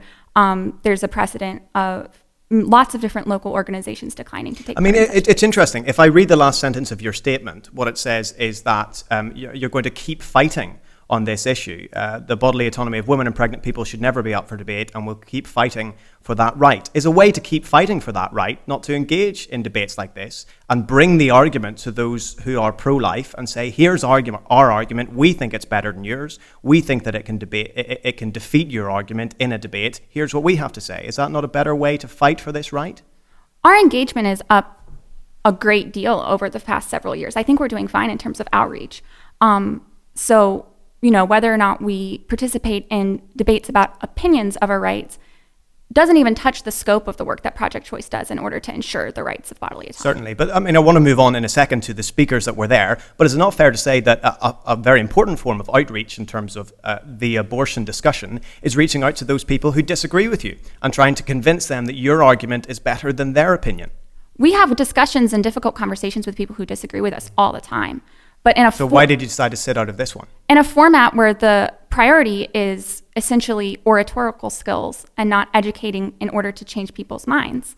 And the fact that it was positioning as an even match, whether or not this is what the opinions about a right, elevating that is inherently not for the means of education and for the means of debate. And that's perfectly fine, and people can debate that. We can debate hypotheticals all day long. But when people's rights are at stake, engaging in a hypothetical that elevates whether or not someone agrees with my right to my own body to the same as whether or not I have a right to my own body isn't necessarily something that is conducive to education. Matt? Yeah, so there was a few points, a few points raised there. So this debate was was a serious debate. It, we had a lot of engagement. We've had uh uh more engagement than, than we're used to, um, quite frankly. And it was it was a serious debate, and it was it was a respectful debate as well. Um, our society is apolitical. We don't take any political stances by nature of us being the debate society. And me as president of the society, I am currently apolitical as well. I, I take no stance on, on this issue at the moment. But I think to say that it, it wasn't educational or there was kind of no benefit to it happening, well, we, you know, it's well within Project Choice's right to not engage. I'm not here to argue against Project Choice at all. I'm not here to argue any case of that that nature. But what I think it is important to do, and why we've been so defensive of the debate, is that on campus we should be able to have difficult conversations. We should be able to have them respectfully. And as the debating society, if we start to get censored or, or drowned out, then that is that it, that is a risk to us because what is the Well, point? of course, of you're not being existence? censored, Matt. It's just one pro choice group on campus which decided they didn't want to engage. Well, Which just for clarification, fine. we're not a pro-choice group. We're the Students' Union's Yeah. pro-choice group. Okay, so we're not sorry. just a club. That's an important clarification. you. Yeah. Yeah, that, that- and that, that that's Let, well let me ask you this, Matt, because in a second I want to move on to the specific speakers that were there. I wonder if there's an element of reflection going on. Uh, that you are uh, not somebody who will ever have to go through the difficult process of accessing abortion care. You will never have to fly to another country in order to access that abortion care. You will never be put in a position where you need to, uh, you know, travel through the night in order to, in order to, uh, under the causes of, you know, an unplanned pregnancy. You will never be in that position. Do you reflect on that at all and think that it is slightly unfair to, for you to propagate and to argue in favour of having a debate on this topic when it is an experience that you will never even get close to? Well, I, th- I think that that is that is an important point, and uh, you know, personally, I am a, I'm a son. Um, I'm also a brother to a sister, and I'm an uncle to three nieces as well. So this is an issue that I, I take to heart as well, uh, in my own personal view. Um, but I, I, th- I think what's important is we had lots of engagement through our council. We have a majority female council for the first time. Um, we have uh, lots of people that were involved on various sides of the, the aisle of this issue, both men and women. And I think that it, you know, it's perfectly up to an individual to say whether they, they feel confident speaking on this issue or they feel that they're, uh, they're qualified to speak on this issue. And that's not what I'm here to do. But I'm here to say that this debate took place. We were right to hold this debate. It's a difficult conversation. Let, let me move on for a second, guys, because another part of this conversation is, of course, the participants in the debate, one of whom uh, it, it, was raised by the, the, statement by Project Choice in particular and by other commentators, mm. which was Anne Widdecombe. So, yeah. a, a, former uh, frontbench MP for a number of years. Uh, Matt Anne Widdecombe's clearly a controversial character. We all know she's a controversial character. Is it the case that this is a character and a speaker you knew would make a splash, and she was invited therefore because you knew it would get a good headline? Uh, no, not at all. If you look at the speakers for the uh, for the proposition, it was quite clear how it's been organised. So we have two socially conservative figures from the Republic and from GB, respectively, and then also a, a pro-life figure from Northern Ireland, the elected uh, MP Carla Lockhart.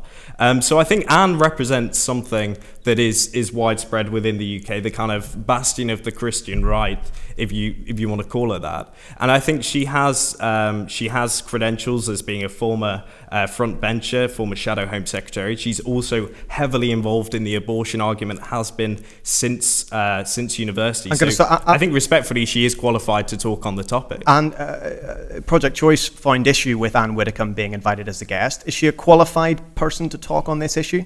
Well, her voting record speaks for itself. She's voted on several issues that um, throw under the bus the rights of LGBTQ people, the rights of young girls, and frankly, whether or not someone has a, a view that agrees or disagrees um, with a right, or whether or not they have a long list of credentials in the professional sphere, if you're coming from a perspective of having a voting record where you essentially subjugate vast parts of the population of Northern Ireland to second class citizenship, that is inherently coming towards the topic of the autonomy of people that are being represented from a point of view that is not taking seriously the humanity of the women and pregnant people whose um, lives are being discussed, frankly, by my colleague, who I respect his position and his his role, but um, as a hypothetical for my colleague who is apolitical and talking about his own object, objectivity as an asset, and that's certainly an asset in some ways. But it is debasing then for me to turn around and talk about my own life um, to someone who's treating my life and my body and my rights as a human being, and whether or not I'm a second class citizen in my country or in my home country.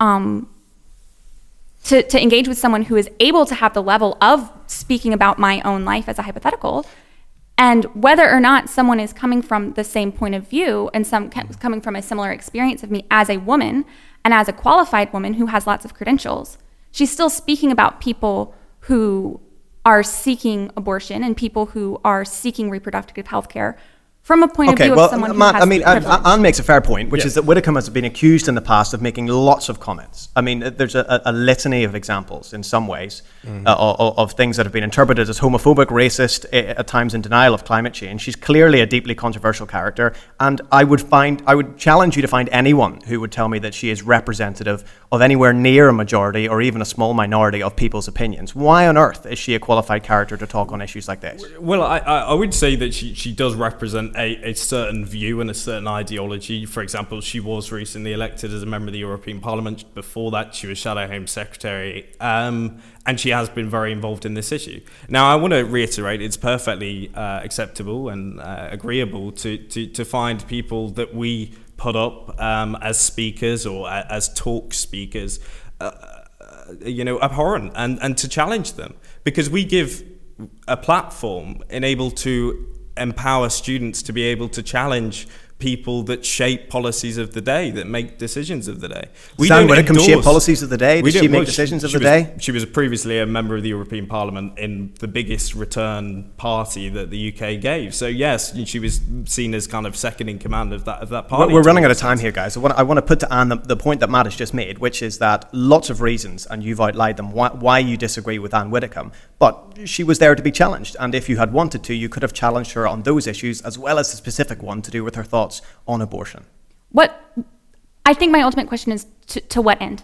Who would that have served? That would have served the people who already have a point of view. She doesn't have a power to make a specific policy here in Northern Ireland. I would have maybe. Well, I mean, what it would have done is maybe convince some of the attendants at the debate that your argument was better than Anne Widdecombe's argument. But again, we're talking about opinions and agreeing. And I'm perfectly confident in my colleagues and my co chairs' ability to discuss this We discuss it all the time. We have hard conversations all the time. We, we're perfectly confident in our views. But it's whether or not we're willing to engage in a hypothetical that suggests that the right to bodily autonomy is. The, final thing I want to ask is you just said you just there that and that you engage in these difficult conversations, but it seems to me you're saying you engage with these difficult conversations, and this was an example of a difficult conversation. Why didn't you decide to engage in this difficult conversation? Again, it's it's it's about the format and it's about the context. If the means to the end is the, the means to the end, regardless of what was happening around the debate, the means to the end was to debate opinions. Mm-hmm. And our work is to educate and outreach to people. And if our education and outreach happened as a cherry on top of a debate, of an event whose purpose was to debate opinions, that's not necessarily yeah, in line with our let's work. put that to Matt. I mean, debates like this, Matt, are in many ways performative. You know, they're designed in order to uh, for, for attendees to have an entertaining evening. It's about a debate being enjoyable for those who are there. Is it appropriate for an entertaining, performative debate like this to be on something which is so personal and so difficult for so many people? Well, I disagree that this debate was. And we're going to have to was, leave it soon, guys. Was created as an entertaining or, or performative event for people to enjoy from that aspect. I think it was a challenging conversation that we, we all are having. But I'd like to finish on, on one thing that in a democracy, in the democracy we live in, we have tough conversations, we challenge each other. Debate exists from coffee table to dinner table to universities, etc. And you know, I'm proud to be the president of a society that engages with that and, and that holds these debates and tough conversations. And the only apology that I can give is that if people have seen this debate as insensitive or are, are, are, are putting on of this event as insensitive, then I, I am I am sorry for that. Okay, and I give the final word to Anne. And yeah, I would just like to close with uh, I am excited that there is so much engagement around this topic. And we would encourage anyone who's interested in taking part in these difficult conversations to serve the ultimate purpose of education and engagement to check out Project Choice's work and get involved if they okay, like. fantastic. Thank you very much, both. We went way too long there, but it was an interesting conversation and one I think worth having. Thank you both. Matt Lee, President of the Literific, and Anne Cox, Co Chair of Project Choice. This is The Scoop on Sunday. The time is 21 minutes past 8. Okay, let's move on for one second. This week, Jeremy Corbyn, he was Labour leader until April of this year, was suspended from the party in October over his response to the Equality and Human Rights Commission report into anti Semitism in the Labour Party. Corbyn said that anti Semitism was exaggerated for political reasons. That was why he was uh, asked to leave the party. This week, Corbyn was reinstated into the Labour Party, but Keir Starmer decided to block him from rejoining the Parliamentary Labour Party. Um, uh, this is the, the group of uh, M- Labour MPs in the House of Commons. This has caused severe divisions in the Labour Party. Many constituency Labour groups and Corbyn's allies and trade unions have swung in behind him, whereas the Jewish Labour Movement chair and Board of Deputies of British Jews president remain very opposed. Just before the show, I chatted to Jack O'Dwyer Henry. Jack is a student at Lancaster University. He was elected as a councillor in Lancaster City Council in May of this uh, of last year, of 2019. He left the Labour Party this week and is now sitting as an eco-socialist independent. Here is what he had to say. Jack, thank you very much for being with us. Uh, where to begin? Why don't you talk us through your thinking, why you've left the Labour Party, and what you and your fellow councillors have done now? Well, yeah, on Tuesday, five um, councillors, um, including myself from Lancaster City Council, um, resigned from the Labour Party. Um, and we're remaining councillors. Um, we're sitting as eco socialist independents. Um, the makeup of Lancaster City Council is such that since the council elections in May of last year, the council's been led by a coalition of Labour, Green, and Lib Dem councillors. with us resigning, though that combination of parties now doesn't have a majority. But we've been clear that we we support locally the council's priorities and are just going to um, try to join on to the alliance of those um, councillors. Um, our reasons for resigning from the Labour Party were, were very much to do with um, what's been happening nationally as opposed to um, specifically anything local. Um, and it's been uh, an uncomfortable time for all of us um, since uh, the general election and especially since Keir Starmer became leader. All of us joined um, under Jeremy Corbyn, in inspired by that sort of socialist vision for the Labour Party and for the country. But under Keir Starmer, it's become increasingly obvious um, that he's uh, pushing the Labour Party um, to the right um, on a whole host of policy areas, um, and also the way in which he's running the party. Um, I'm sure we'll get on to talk about the suspension of Jeremy Corbyn and the suspension of many Labour members who then stood up in defence of Jeremy Corbyn. and it's an increasingly undemocratic party. Um, and an increasingly right wing party. I, I suppose, we just couldn't represent it anymore. I suppose the thing that jumps out to me first, Jack, is that you talked about after the election in Christmas of last year, up until Jeremy Corbyn uh, uh, was removed and replaced as leader of the Labour Party. I mean, it, it, it needs to be said up front Jeremy Corbyn uh, led the Labour Party to its greatest electoral defeat in, in nearly a century. It seems to me that you say uh, Keir Starmer is leading the party to the right. Um, be that as, as it may, he may or may not, I'm sure he would refute that. His argument is probably that he's leading the Labour Party towards electability again. I mean, on the doorstep, uh, Jeremy Corbyn and his leadership, second only to Brexit, were the really big problems that a lot of Labour seats north of England had with the Labour Party. They voted for the Tories instead. Does it not seem as if you're siding with the, the part of the Labour Party that resulted in it, its greatest election defeat in almost a century? Well, the story of Corbyn's leadership and the story of the past five years within the Labour Party was of a party machinery that was sort of intent on destroying Corbyn. He had um, well, the Parliamentary Labour Party against him, and it's become obvious due to leaks and stuff over the past couple of months um, that even party staffers and people who were meant to be working towards a, a Labour government were actually celebrating um, whenever Labour was uh, doing badly in the polls, etc. And those are those are the people who are now backing up Keir Starmer, the people who um, did what they could to foment party disunity, um, and also when it comes to the 2019 general election um, specifically, um, you know, I spent countless hours out on the doorsteps last winter. Um, and without a doubt, Brexit was the biggest issue um, where Labour sort of confused policy to begin with, and then its sort of commitment to a second referendum um, was definitely, I think, the one key issue that lost us the election. The reason why Labour Party had that policy was because Keir Starmer specifically was the one pushing for it. Um, so I think I, I I don't really understand these people trying to present him as some sort of electoral genius. But but then again, then one, again, Jack, one I suppose, person you know, be blamed for that policy is him. Jeremy Corbyn's the leader of the party. If he had wanted to take the party, I mean, if he had wanted to take the party in the direction in fully throatingly uh, supporting Brexit, he could have made moves in that direction. It was tacit at best any you know commitment he had had to had to voting in favour of Brexit. I mean, he was the leader of the party. The butt stops with him. Is that not the case? Yeah, and I'm I'm I'm not saying that Jeremy Corbyn didn't make any mistakes. Um, and obviously, looking back in the last five years, I think the left of the party, when it was um, in in control of the leadership, should have used that to to its advantage a lot more. And um, I think, especially on Brexit, um, I think uh, it's it's pretty obvious that that the party made made the wrong call there. Um, however, Let's bring yeah. us up to date then. Let's bring us right up to where we are now. So, Jeremy Corbyn um, expelled um, from the party over his reaction to the. Well, suspended, suspended. Expelled. Sorry, yes, you're right. Uh, from the party over his reaction to the EH uh, to the report into anti-Semitism, he said that it was uh, quote uh, greatly exaggerated for political reasons. Did you support what he said?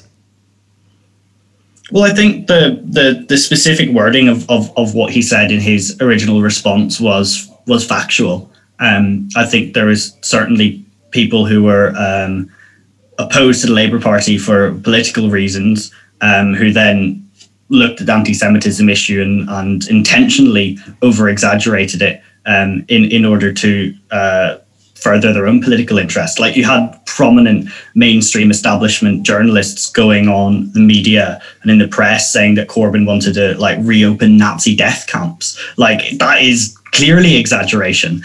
Um, and I think that was quite irresponsible. And I think um, the, the EHRC report itself page 27, there's a specific quote where um, the EHRC went out of their way to say that it is within um, the human rights, the right to free speech of Labour Party members to make their own comments on how they perceive the scale of the problem within the Labour Party. Um, so, what Corbyn actually did, what he said, is defended within the EHRC report as a legitimate um, sort of point to make that's not racist at all. But uh, it, it, it, strikes me that th- there are debates to be had uh, on, on the issues that you've just mentioned, Jack. But on the day that that report comes out that says, to a certain extent, Labour acted unlawfully and would need to amend the way it moves through disciplinary policies, for example, uh, uh, into the future. The worst possible thing that Jeremy Corbyn could have said would be to try to downplay anti Semitism and its uh, the extent to which it has um, uh, moved into the Labour Party. And he took that opportunity to try to suggest that it was exaggerated. I mean, you can understand why there was an outrage, surely. Well, Corbyn's response was very clear in that all of the um, recommendation, recommendations of the EHRC report um, should be implemented in full as quickly as possible, um, and I think that was that was the right thing to do. I think there's certainly been a sort of uh, misreporting um, by some quarters of the media of, of what he actually said in his statement. He accepted that these recommendations were necessary for the party. He accepted that um, obviously the the previous system and uh, the, his leadership hadn't been perfect um, on, on this issue. Um, and it's clear that uh, things need to change, and Corbyn accepted that. Well, let's move forward past that issue a, a bit. You, no doubt, um, uh, will have been in favour of, of, of, of, Jeremy Corbyn being reinstated into the, the Labour Party, but he was reinstated into the Labour Party in the same day that you and your fellow councillors left uh, the Lancaster City Council Labour grouping. Was that a mistake? Was that an unfortunate quirk of time that you left at the same time that he was reinstated, or were there much broader issues at play? Well, we've been very clear that the reason for us leaving was um, not Jeremy Corbyn. Um, it's been the the overall shift to the right on a whole range of policy areas, specifically the climate emergency um, policy platform, um, which we think obviously the most the most important policy issue um, that, that we should be discussing, um, and that's um, something that Keir Starmer has has quite drastically, I think, um, watered down some of the key commitments from from what was Labour Party policy um, a year ago. Um, the fact that Corbyn was reinstated in the same day we resigned was just utter coincidence. Um, and uh, yeah, the the the, t- the timing was, um, I suppose, interesting there. But um, let me, at the end of the day, it doesn't affect our decision. Let me ask you this, Jack, because I suppose this plays into a much wider debate, which is is it not the case that uh, maybe in uh, uh politics in general, but particularly left wing politics, there's now this kind of culture of purity? And unless you are part of, uh, you know, a party that does exactly what you want it to do on anything, uh, you know, any of the policies that you've mentioned, you will leave it. Is there not something to be said for compromising, staying within the Labour Party under the leadership of Keir Starmer? It has some of the highest poll ratings that the Labour Party has had in the last number of years according to many, you may disagree with this, it is looking much more electable than it has in the last number of years. Staying within that party, not getting everything that you want, but compromising. Has politics and politics on the left lost the ability to compromise? Um, I, I, I, I don't agree with that at all. Like, politics is all about compromise. And for me, being a member of the Labour Party since 2015 um, has been a compromise. I don't think for um, any left wing Labour member, the Labour Party has ever embodied the, the sort of ideal party or the ideal set of policies that they want. Um, but I do think whenever you shouldn't. Uh, go into a party saying that um, come hell or high water, I will remain a member of this party no matter um, how much it changes. Um, for us, it's it's always been a compromise, but in the the, the past year, it's just become a compromise too far. So many sort of key principles and key ideas um, that, that we hold uh, very uh, importantly and seriously as socialists have been undermined by um, the direction that Keir Starmer is bringing the party. Where, where does where does Labour go from here? Um, I, I I don't know. It's uh, it's it, it it's obviously um, what Keir Starmer's done in terms of suspending Corbyn, then readmitting him, but not giving him back the whip. He seems intent on uh, sort of prolonging the civil war um, between the factions of the party for or um, or, or he seems intent on making it clear to his electorate and the people who might support Labour that there is a zero tolerance approach to anti-Semitism or tolerance of anti-Semitism, uh, and that he is he is showing himself to to to have bold and strong leadership. I think the majority of the electorate will see this for what it is, which is Keir Starmer playing sort of petty political games, trying to score points against a former leader who he's already succeeded. Like Keir Starmer's already in control of the party. Can't he just move on from obsessing over Corbyn and tell the electorate what he stands for? What does Keir Starmer stand for? What policies does he support? So far, he's sort of uh, supported the government um, whenever I think he shouldn't on, on on key aspects of the government's response to the to the pandemic. Um, and then, whenever um, controversial topics have come up in Parliament, he's whipped the Labour um, parliamentary party to abstain. It's not clear what Keir Starmer stands for at all. And I think most of the electorate will look on at this um, petty civil war and think, well, Keir Starmer's not really interested in, in, in getting control of the country. He's well, just interested in getting control of the Labour Party. Let me ask you a, a final question on that area. Labour's poll ratings um, and Keir Starmer's poll ratings have been some of the strongest that the Labour Party have seen in the last number of years. How does that fit with um, what you're saying about the electorate not understanding where Keir Starmer stands and what he represents? I'll be more interested in seeing what actual election results um, happen, and we in in May have the local elections um, in in England, and it'll be interesting to see if if the polls re- reflect um, sort of uh, an, an increase in support for the Labour Party or an increase in support for Keir Starmer, because I don't really. Uh, think that there is any sort of uh, mass popular support um, for Keir Starmer. I think most most people will see him as sort of a bland, uh, same old, same old politician, um, and I don't see him um, making the massive gains that Labour Party needs to make in order to um, get into government. Okay, well, let's move it back to you for a second. You've left the Labour Party. Uh, what does the future hold for, for Jack O'Dwyer Henry politically? Will you rejoin the Labour Party at any stage? What happens to Lancaster Council when you leave? What does the future hold? Well, what we're going to focus on sitting as um, independent councillors is just doing what we can locally, um, working with trade unions, tenant unions, um, helping um, organise um, the left uh, in Lancaster. Um, and with no intention of, of joining any party or uh, doing uh, anything like that anytime soon. It's been uh, quite sad over the past year because so many really hardworking, really active Labour Party members um, have resigned locally, and that's happened right across the country. Um, and we're sort of just uh, almost like sort of the, the last bit of that wave of resignations. Um, so there are loads of um, activists who have been politicised, empowered by the Corbyn movement, who've now left the Labour Party, turned their backs on the Labour Party, um, and will be throwing ourselves into some of the community campaigning and stuff that um, people like that are now turning their attention to. Well, Jack, thank you very much for being with us. We will need to uh, stay in touch and get you back on the show soon. Thank you for, for giving up your time and talking to us. It was a pleasure. Thank you, Thomas. That was Jack O'Dwyer Henry, councillor in Lancaster City Council and a student at the university there. Now, I'm joined in the studio by Olivia Fletcher, head of the Jewish Society on Queen's campus, and also a Labour member. Uh, uh, Olivia, thank you very much for being with us.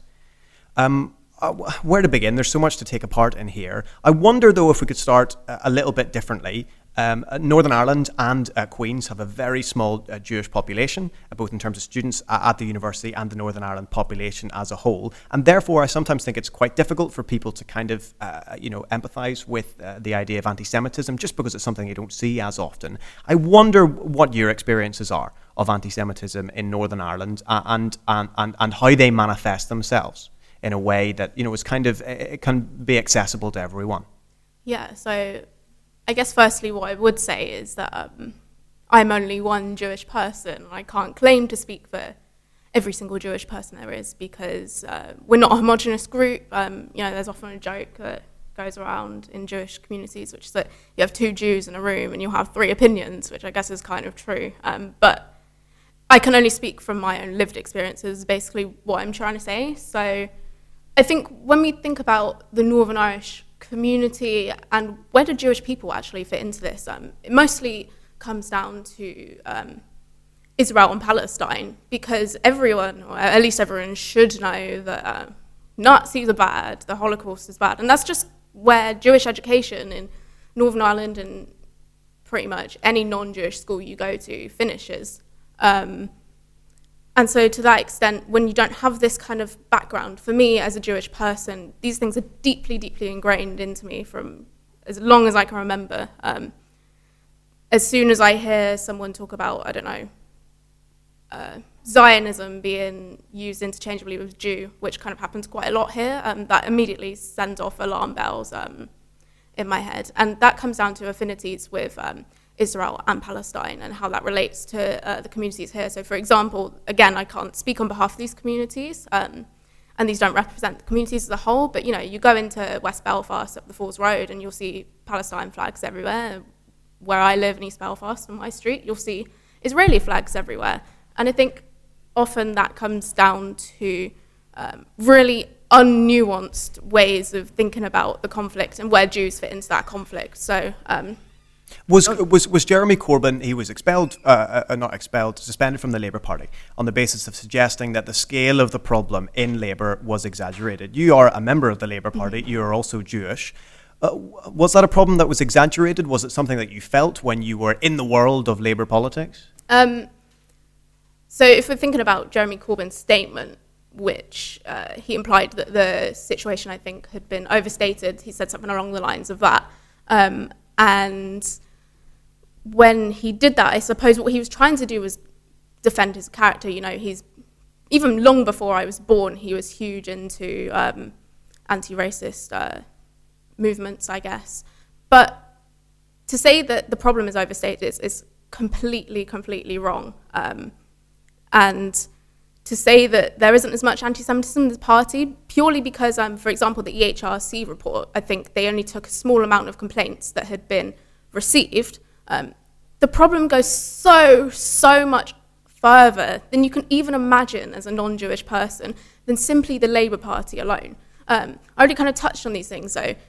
Uh, when I hear the words uh, Zionist, when I hear the word George Soros, globalist, immediately these things signal in my head uh, huge alarm bells.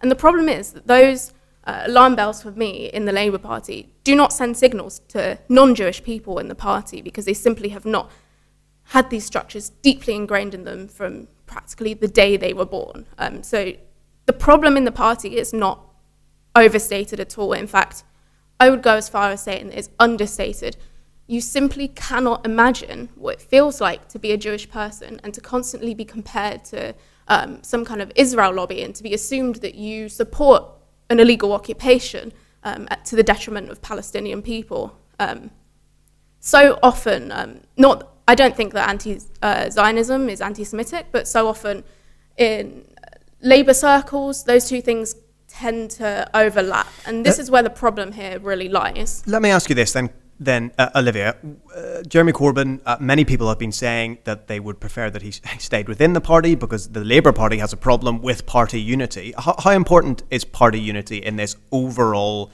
uh, discussion? Because you, you, wrote an article earlier on in the week, which you know, in, in some ways argued that it, you know uh, you, you believed in some of the, the core principles of Jeremy Corbyn stood for, some of those values, other than the ones that obviously we're talking about here. How important is party unity in this discussion? Well, I think, I mean, I can't really speak on behalf of the whole Labour Party, um, but you can obviously tell at the moment by the kind of administration that's in power with Keir Starmer as its leader. It's very clear that party unity is, you know, the top of the agenda, and the way that I guess suppose they went about that was uh, to suspend Jeremy Corbyn and subsequently has readmitted him, which I guess doesn't really do much for party unity. But again, I think this is simply more than the Labour Party can really uh, combat anti-Semitism exists in Labour and outside of mm-hmm. Labour. Mm-hmm. Is is uh, we just spoke to a, a, councillor there from Lancaster who has left the party, uh, not solely on this basis, on a number of other reasons. Is that the right response? Um, well, I mean, respectively, the Labour Party under Keir Starmer now is a lot different to the Labour Party under Jeremy Corbyn. So I can understand if. Um, you left because you felt like your values weren't represented. But if your sole reason was potentially leaving because you thought that anti-Semitism was overstated in the party, I would say that's quite uh, a problematic thing to leave over. Not that I would imagine anyone would leave over that. But um. here's the final thing I want to ask, which is that um, uh, the, the uh, report that was done into anti-Semitism mm-hmm. um, suggested a number of things that the Labour Party could do. Is this a problem that is fixable? For the Labour Party oh, and for the left in general? A hundred percent. no. When I mean, if you if there were a couple of basic things that you want to say to people, here's how we f- fix or go about fixing anti-Semitism in the Labour Party on the left. What are they? Um. Well, for a start, I don't think anti-Semitism is something that has existed for thousands of years. Jews have been expelled for lands for thousands of years. You can't simply do this by you know quick small party procedures. Although you can try to do it. Um, you can try to get it out of your ranks, I suppose. And the way that the EHRC report suggested to do that, uh, which I agree with, would be to implement some kind of independent complaints procedure. Uh, because at the moment, the NEC, the governing body of the Labour Party, um, makes all the decisions of who is suspended, uh, who isn't suspended, all these kind of rules um, that govern the Labour Party, and they make the sole decisions. So we really do need an independent body, which I think would help to tackle this alongside other problems that exist in the party, uh, Islamophobia, sexual harassment, all these kind of things can be solved through an independent complaints procedure, but that will never, ever remove the sheer amount of anti Semitism that exists, not only on the left, but generally in our communities. Olivia, we're going to have to leave it there. It is such an interesting conversation, and we will be talking about this more. And we want to get you involved, uh, you know, here in having that discussion because I think it's something we need to talk about more. We are going to have to leave it there, unfortunately. Thank you very much, Olivia. Thank you. Olivia Fletcher, there, chair of the uh, Jewish Party on campus and uh, Labour Party member. This is a scoop on Sunday. The time is quarter to nine. Now, this week, hundreds of thousands of sexual images of Irish women were discovered online on various internet forums, including a Discord server with 500 members. Some of those images appeared to have been taken without the women's knowledge, such as photos from changing rooms, uh, while others may be of underage girls. A large number of those images were initially shared consensually by women on subscription services such as OnlyFans, and then were copied without permission onto these forums. Other were, others were images of women shared uh, with their partners, which were later uploaded without without their permission. Uh, I'm joined in the studio now by Jill McManus, Women's Officer here at the QUB uh, Students' Union. Jill, thank you very much for being with us.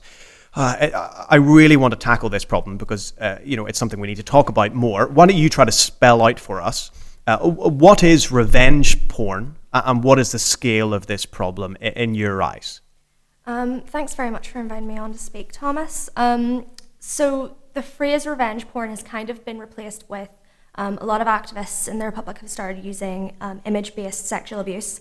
Um, and it really reflects, like you already said, um, women who've shared consensually photos with partners and those in confidence, and those have been shared without their consent um, onto other people, um, whether it be celebrities as well who've had their iClouds hacked, like has happened with Scarlett Johansson and Jennifer Lawrence, or whether it's been people who have um, had their OnlyFans um, subscription images used. Um, the scale of this problem has really been shown to be far larger than I think a lot of people even anticipated. With some of these image servers had tens of thousands of images of women and girls as well, um, and some of this is in fact child pornography. Um, what, what, what does this say, Jill, about about sexism in this country? I mean, if you had to, if, if, if this had opened your eyes or said something new in any way, I mean, wh- what does it say about the, the state of this place?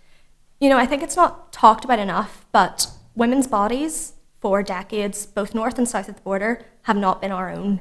Um, you saw it in the Magdalen laundries. You saw it in the mother and baby homes. You saw it in the fact that even whenever those records were about to be made public, they were sealed by the Irish government very recently. Um, those women will never see justice. Um, you saw it in the abortion laws, which have which changed in 2018 in the south of Ireland and changed last year here. Um, women's bodies don't belong to them. Um, you see it in rape trials that happened, the one that happened in Cork, where a woman's underwear was showed in front of a jury to reflect as if that means anything about the fact that she was sexually assaulted. Um, this problem is rampant, and women's bodies are seen as public property, I think, by a lot of people. Um, the fact that people receive an image from their partner and feel fit to share that with friends really says a lot of concerning ideas about consent and what people think consent is and how people see their partners. Uh, let me ask you this. Um, if you're a victim of, of this particular type of, I mean, it's, it's not a crime, uh, and we'll have that discussion, that's a legal one, but let's call it a crime. What kind of unique mental I mean, effect does that have on you? Because it's such a it's a, such a personal thing, and it's such a violating thing to have images of your share, of yourself shared online. Um, eh, eh, have you spoken to people, had personal experiences of this? I mean, what kind of mental effect does that have on people, and, and how is it unique? Well, I'm fortunate enough that I haven't experienced this. Um, a lot of the people I follow on social media have um, experienced this, whether it be through um, OnlyFans or images that they've shared um, privately with partners the loss of control I think a lot of people feel of well I was expressing myself sexually consensually but now this has been taken completely out of my control. And in fact it leads people to be withdrawn. We saw in the case of Dara Quigley in 2017 it actually was highly probably a contributor to her suicide. Um, and it is actually a crime in Northern Ireland. Um, so if this does happen to you in Northern Ireland you can report it to the PSNI and it, revenge porn is a crime it's not in the Republic. Yeah, you're, you're, right to make. Sorry, I was thinking mm-hmm. about down south in, in Northern Ireland. It is a crime. T- tell me this: um, uh, what can be done to to stop this? If we're talking Republic, I mean, why is it taking so long? Why is it not a crime in the south, and why is it a crime here? Well, I think this was brought up in the UK Parliament. I'm not really sure why it's not been made a crime already in the Republic. I think so many of these issues have not been anticipated by a lot of people of an older generation because social media is a new thing. Um, these images were spread so so widely and so quickly through the use of social media. You know, social media can be a fantastic thing for connecting people and for sharing activism, but it can also be an awful thing for people's mental health and for the kind of spread that this can take. Um, really, what we can do is it requires both cultural change and legislative change. So there's currently a change.org petition going around to um, change the law in the South, but really there's a lot of cultural work that needs done. Our sex education, both north and south of the border, is not fit for purpose. There's no discussion around consent when it comes to a lot of sex education, um, what consent means, when it can be withdrawn, what's appropriate to be shared, what isn't. Um, that really needs to change. A lot of this as well is the fact is these these images of women aren't being shared on group chats where women are present. Okay, well, let, us pick up on that point because, call it as it is, uh, the Discord server that was found uh, and discovered, um, its members were 500 individuals. The vast majority, if not all, my understanding is that they were men. I, I mean, that that's a fact, that's a reality. What responsibility do men have in all of this? A huge responsibility. Mm-hmm. Like if you if you see one of your friends doing this, why should you tolerate it? It's violence against women. Um, that's the reality of it. And if you see your friend behaving that way, you should tell them. Not only in the north, it's illegal, but it's morally wrong. You shouldn't do something like that, whether it's illegal or not.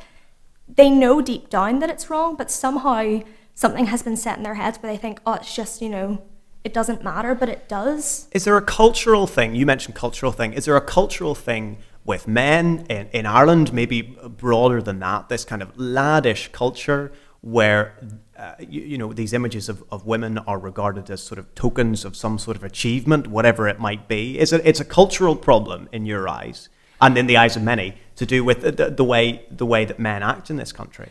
I mean, to say that it's all the faults of men, it's not. I I wouldn't ever say that. I think people have been brought up in a culture where even you see whenever women were being stabbed in the streets of Belfast, we were told not to go out. And that's kind of the start of the Reclaim the Night um, marches. What happened in um, North Yorkshire was um, women were being attacked by Peter Sutcliffe, and there was a curfew made for young women as opposed to a curfew made for men because it was definitely a man who was murdering women. Um, but this it needs to be taught in schools, and I really think it needs to start with sex education. Stop educating sex like between boys and girls differently. Start educating them together about sexual consent and healthy relationships, and that would be a huge step forward as opposed to seeing people as being different from you. And I think that would change a lot of the way we view each other in terms of gender. If women, perhaps students of, of, of this university, broader than that, do need support on this, Jill, uh, where should they go? Uh, I mean, where can you direct them? Do they get help from the SU? Do they get help from other sources? Um, there is support at Queen's. Um, Queen's has a report and support website um, where you can report crimes anonymously if you feel you need to do it anonymously, and you can access um, emotional support and counselling from Queen's, um, and that is at reportandsupport.qub.ac.uk.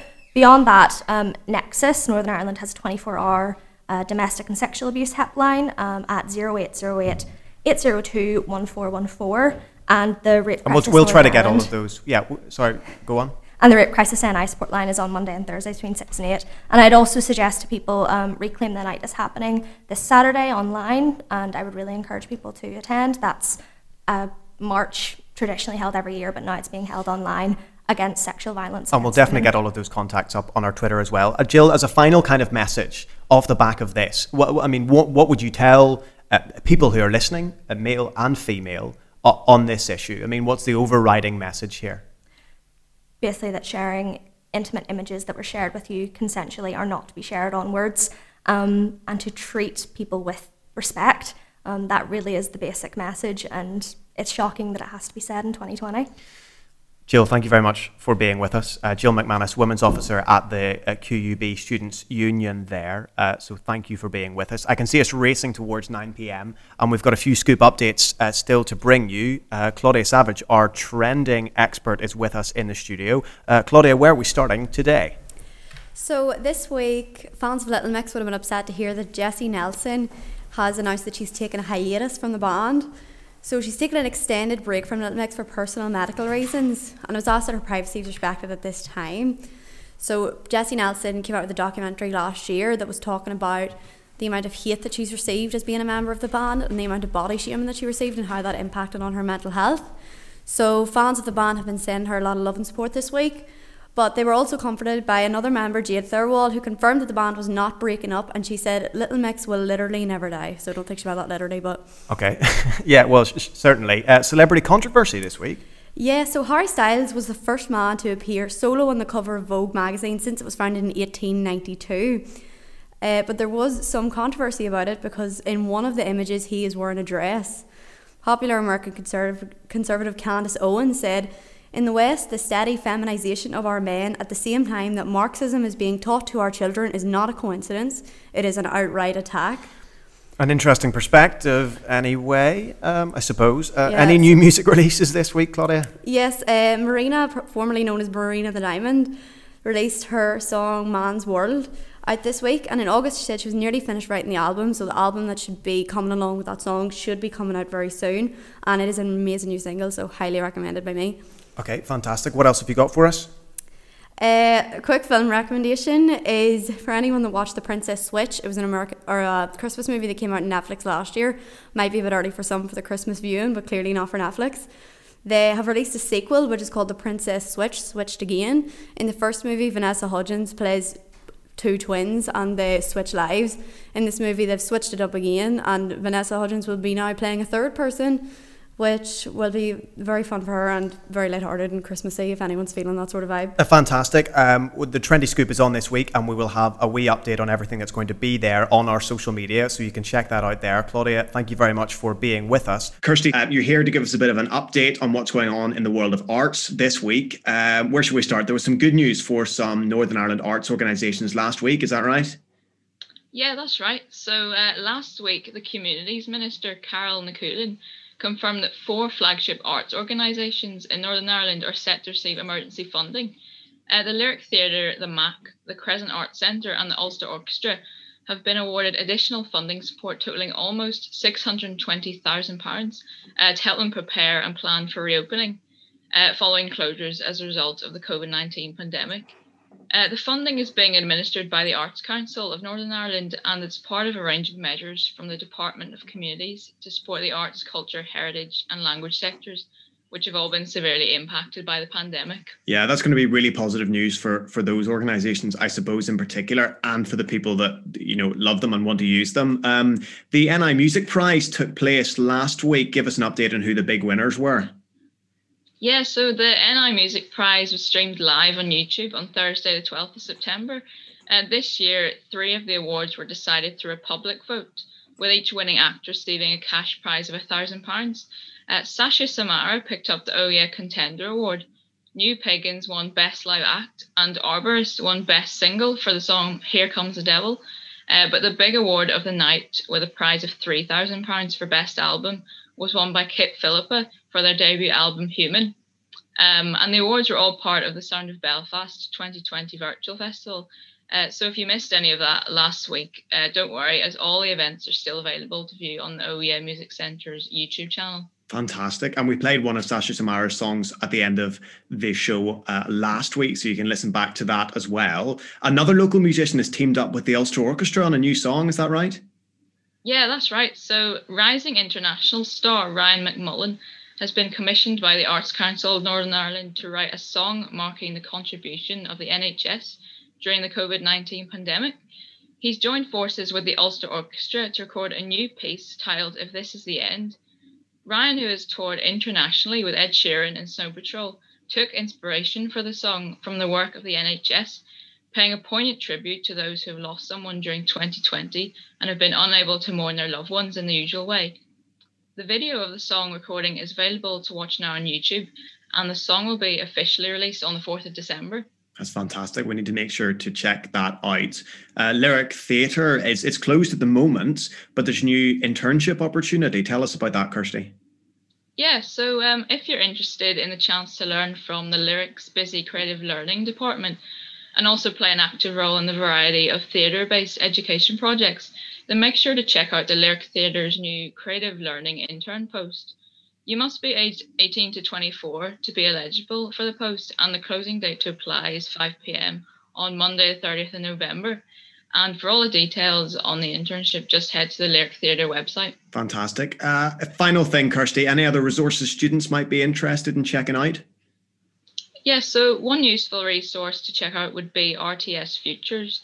Uh, for anyone who doesn't know, RTS Futures is a branch of the Royal Television Society and it aims to help students and those in the early stages of their career to learn about different areas of television and the media industry. And by signing up, you'll get access to exclusive events and have a chance to build contacts in the industry. And it's really straightforward to sign up on their website and it's completely free as well. So if you're somebody who's interested in learning more about the media industry, then I would definitely check that out. Fantastic. Kirsty, thank you so much for being uh, with us. Kirsty King there from our news team. Thank you. Lauren, you're also with us. You're going to give us a whistle stop tour of the sport this week. Uh, Northern Ireland women announced their squad. Is that right? Yeah, but there's one notable absentee in two crucial games they have coming up. If they win both those games, they secure a place in the qualifier in the playoff for the qualifiers for the Euros. Um, Everton striker Simone Magill won't be involved. Um, she suffered a reoccurrence of an injury, but replacing her will be Emily Wilson from Crusaders, her first call up after she scored four goals against Cliftonville during the week. Okay, fantastic. A Danske Bank Premiership, Linfield still flying high. Yeah, so they made it six wins from six on Saturday with a routine 2 0 victory over Glenavon. Um, they're they remain one point ahead of Lin, ahead of Larne, sorry. Um, but the Invermen are hot on their heels. They secured all three points with an injury time winner against Cliftonville on Saturday. Crusaders are just behind them as well. They beat Dungannon three one at Seaview. And elsewhere, Ballymena won their first home game of 2020, defeating Warrenpoint 2 0, and that moves them up to seventh in the table. Okay, absolutely. Uh, what about some snooker action today? Um, yeah, so the World Championship is currently taking place. Um, Ronnie O'Sullivan's in action. He's playing Judd Trump. Um, he's currently trailing 5 3, and the evening round is still going on as we speak. Okay, and what have we got coming up this week on the Sporty Scoop? Um, so this week we're going to be chatting to former Glenavon fullback Paddy Burns. He's now on a football scholarship at, in America at the University of Notre Dame. We'll also have the QUB Paddleboard Club in the studio, and as ever, me, Mark, and Tierna will be discussing this week's local sport, such as Ireland's um, Autumn Nations loss to England, as well as looking forward to Northern Ireland women's Euro qualifiers. Fantastic, Lauren. Thank you very much for being with us. Lauren, there from our news team. Uh, you can listen to the Sporty Scoop Wednesdays at 2 p.m. and the Trendy Scoop Tuesdays at 6 p.m. All your usual podcast places. This is Scoop on Sunday. The time is two minutes until 9 p.m. Now, last Friday night, I hosted an interview and Q&A session with uh, Sinn Féin President Mary Lou McDonald. This event was hosted by the Literific Debating Society, and we're going to play it for you now on the show uh, straight after this. We're also following another story of a workplace dispute between the Speakeasy and Students' Union casual staff and Queen's senior management. These staff, many of whom are students, are taking uh, have ta- were taken off furlough in July. They were taken off furlough in July, a decision that they are arguing was an arbitrary one, and they've had, now had three months with no pay and no opportunities for work within Queens. 40 Speakeasy staff and Students' Union staff have joined the Unite the Union uh, to negotiate with Queen's, demanding that they be put back on furlough and back paid for the months that they have gone without income. Queens are yet to make a decision on whether or not to restore furlough for these staff, and the deadline for the job retention scheme looms on the 30th of November, so the Queens only have days to make this decision. Will they play it fair? Will they take these students and these speakeasy staff and decide to put them back on the furlough scheme and give them the back pay that arguably they deserve? We're going to be investigating this story with a special report this week. That's, that, that's us for this week. I want to thank all of our guests on tonight's show. Uh, thank you to my news team here at The Scoop Kirsty King, uh, Claudia Savage, wonderful from the Trendy Scoop, Neve McMullen, uh, the Mental Health Scoop, Lauren McCann, uh, Sporty Scoop, and Rebecca Dobbin Donaghy. Thank you to Amy Murray, who's been posting all of tonight, and Odrin Johnson, Scoop editor, for clipping up our show for social media. Thank you to the uh, Queen's Radio head of tech, Dara Tibbs, and thank you to our wonderful station manager, Hebe Lawson. Thank you so much for your company this evening. In just a second, you're going to hear that interview and Q&A event with President of Sinn Féin, Mary Lou McDonald. This has been The Scoop on Sunday. Night night.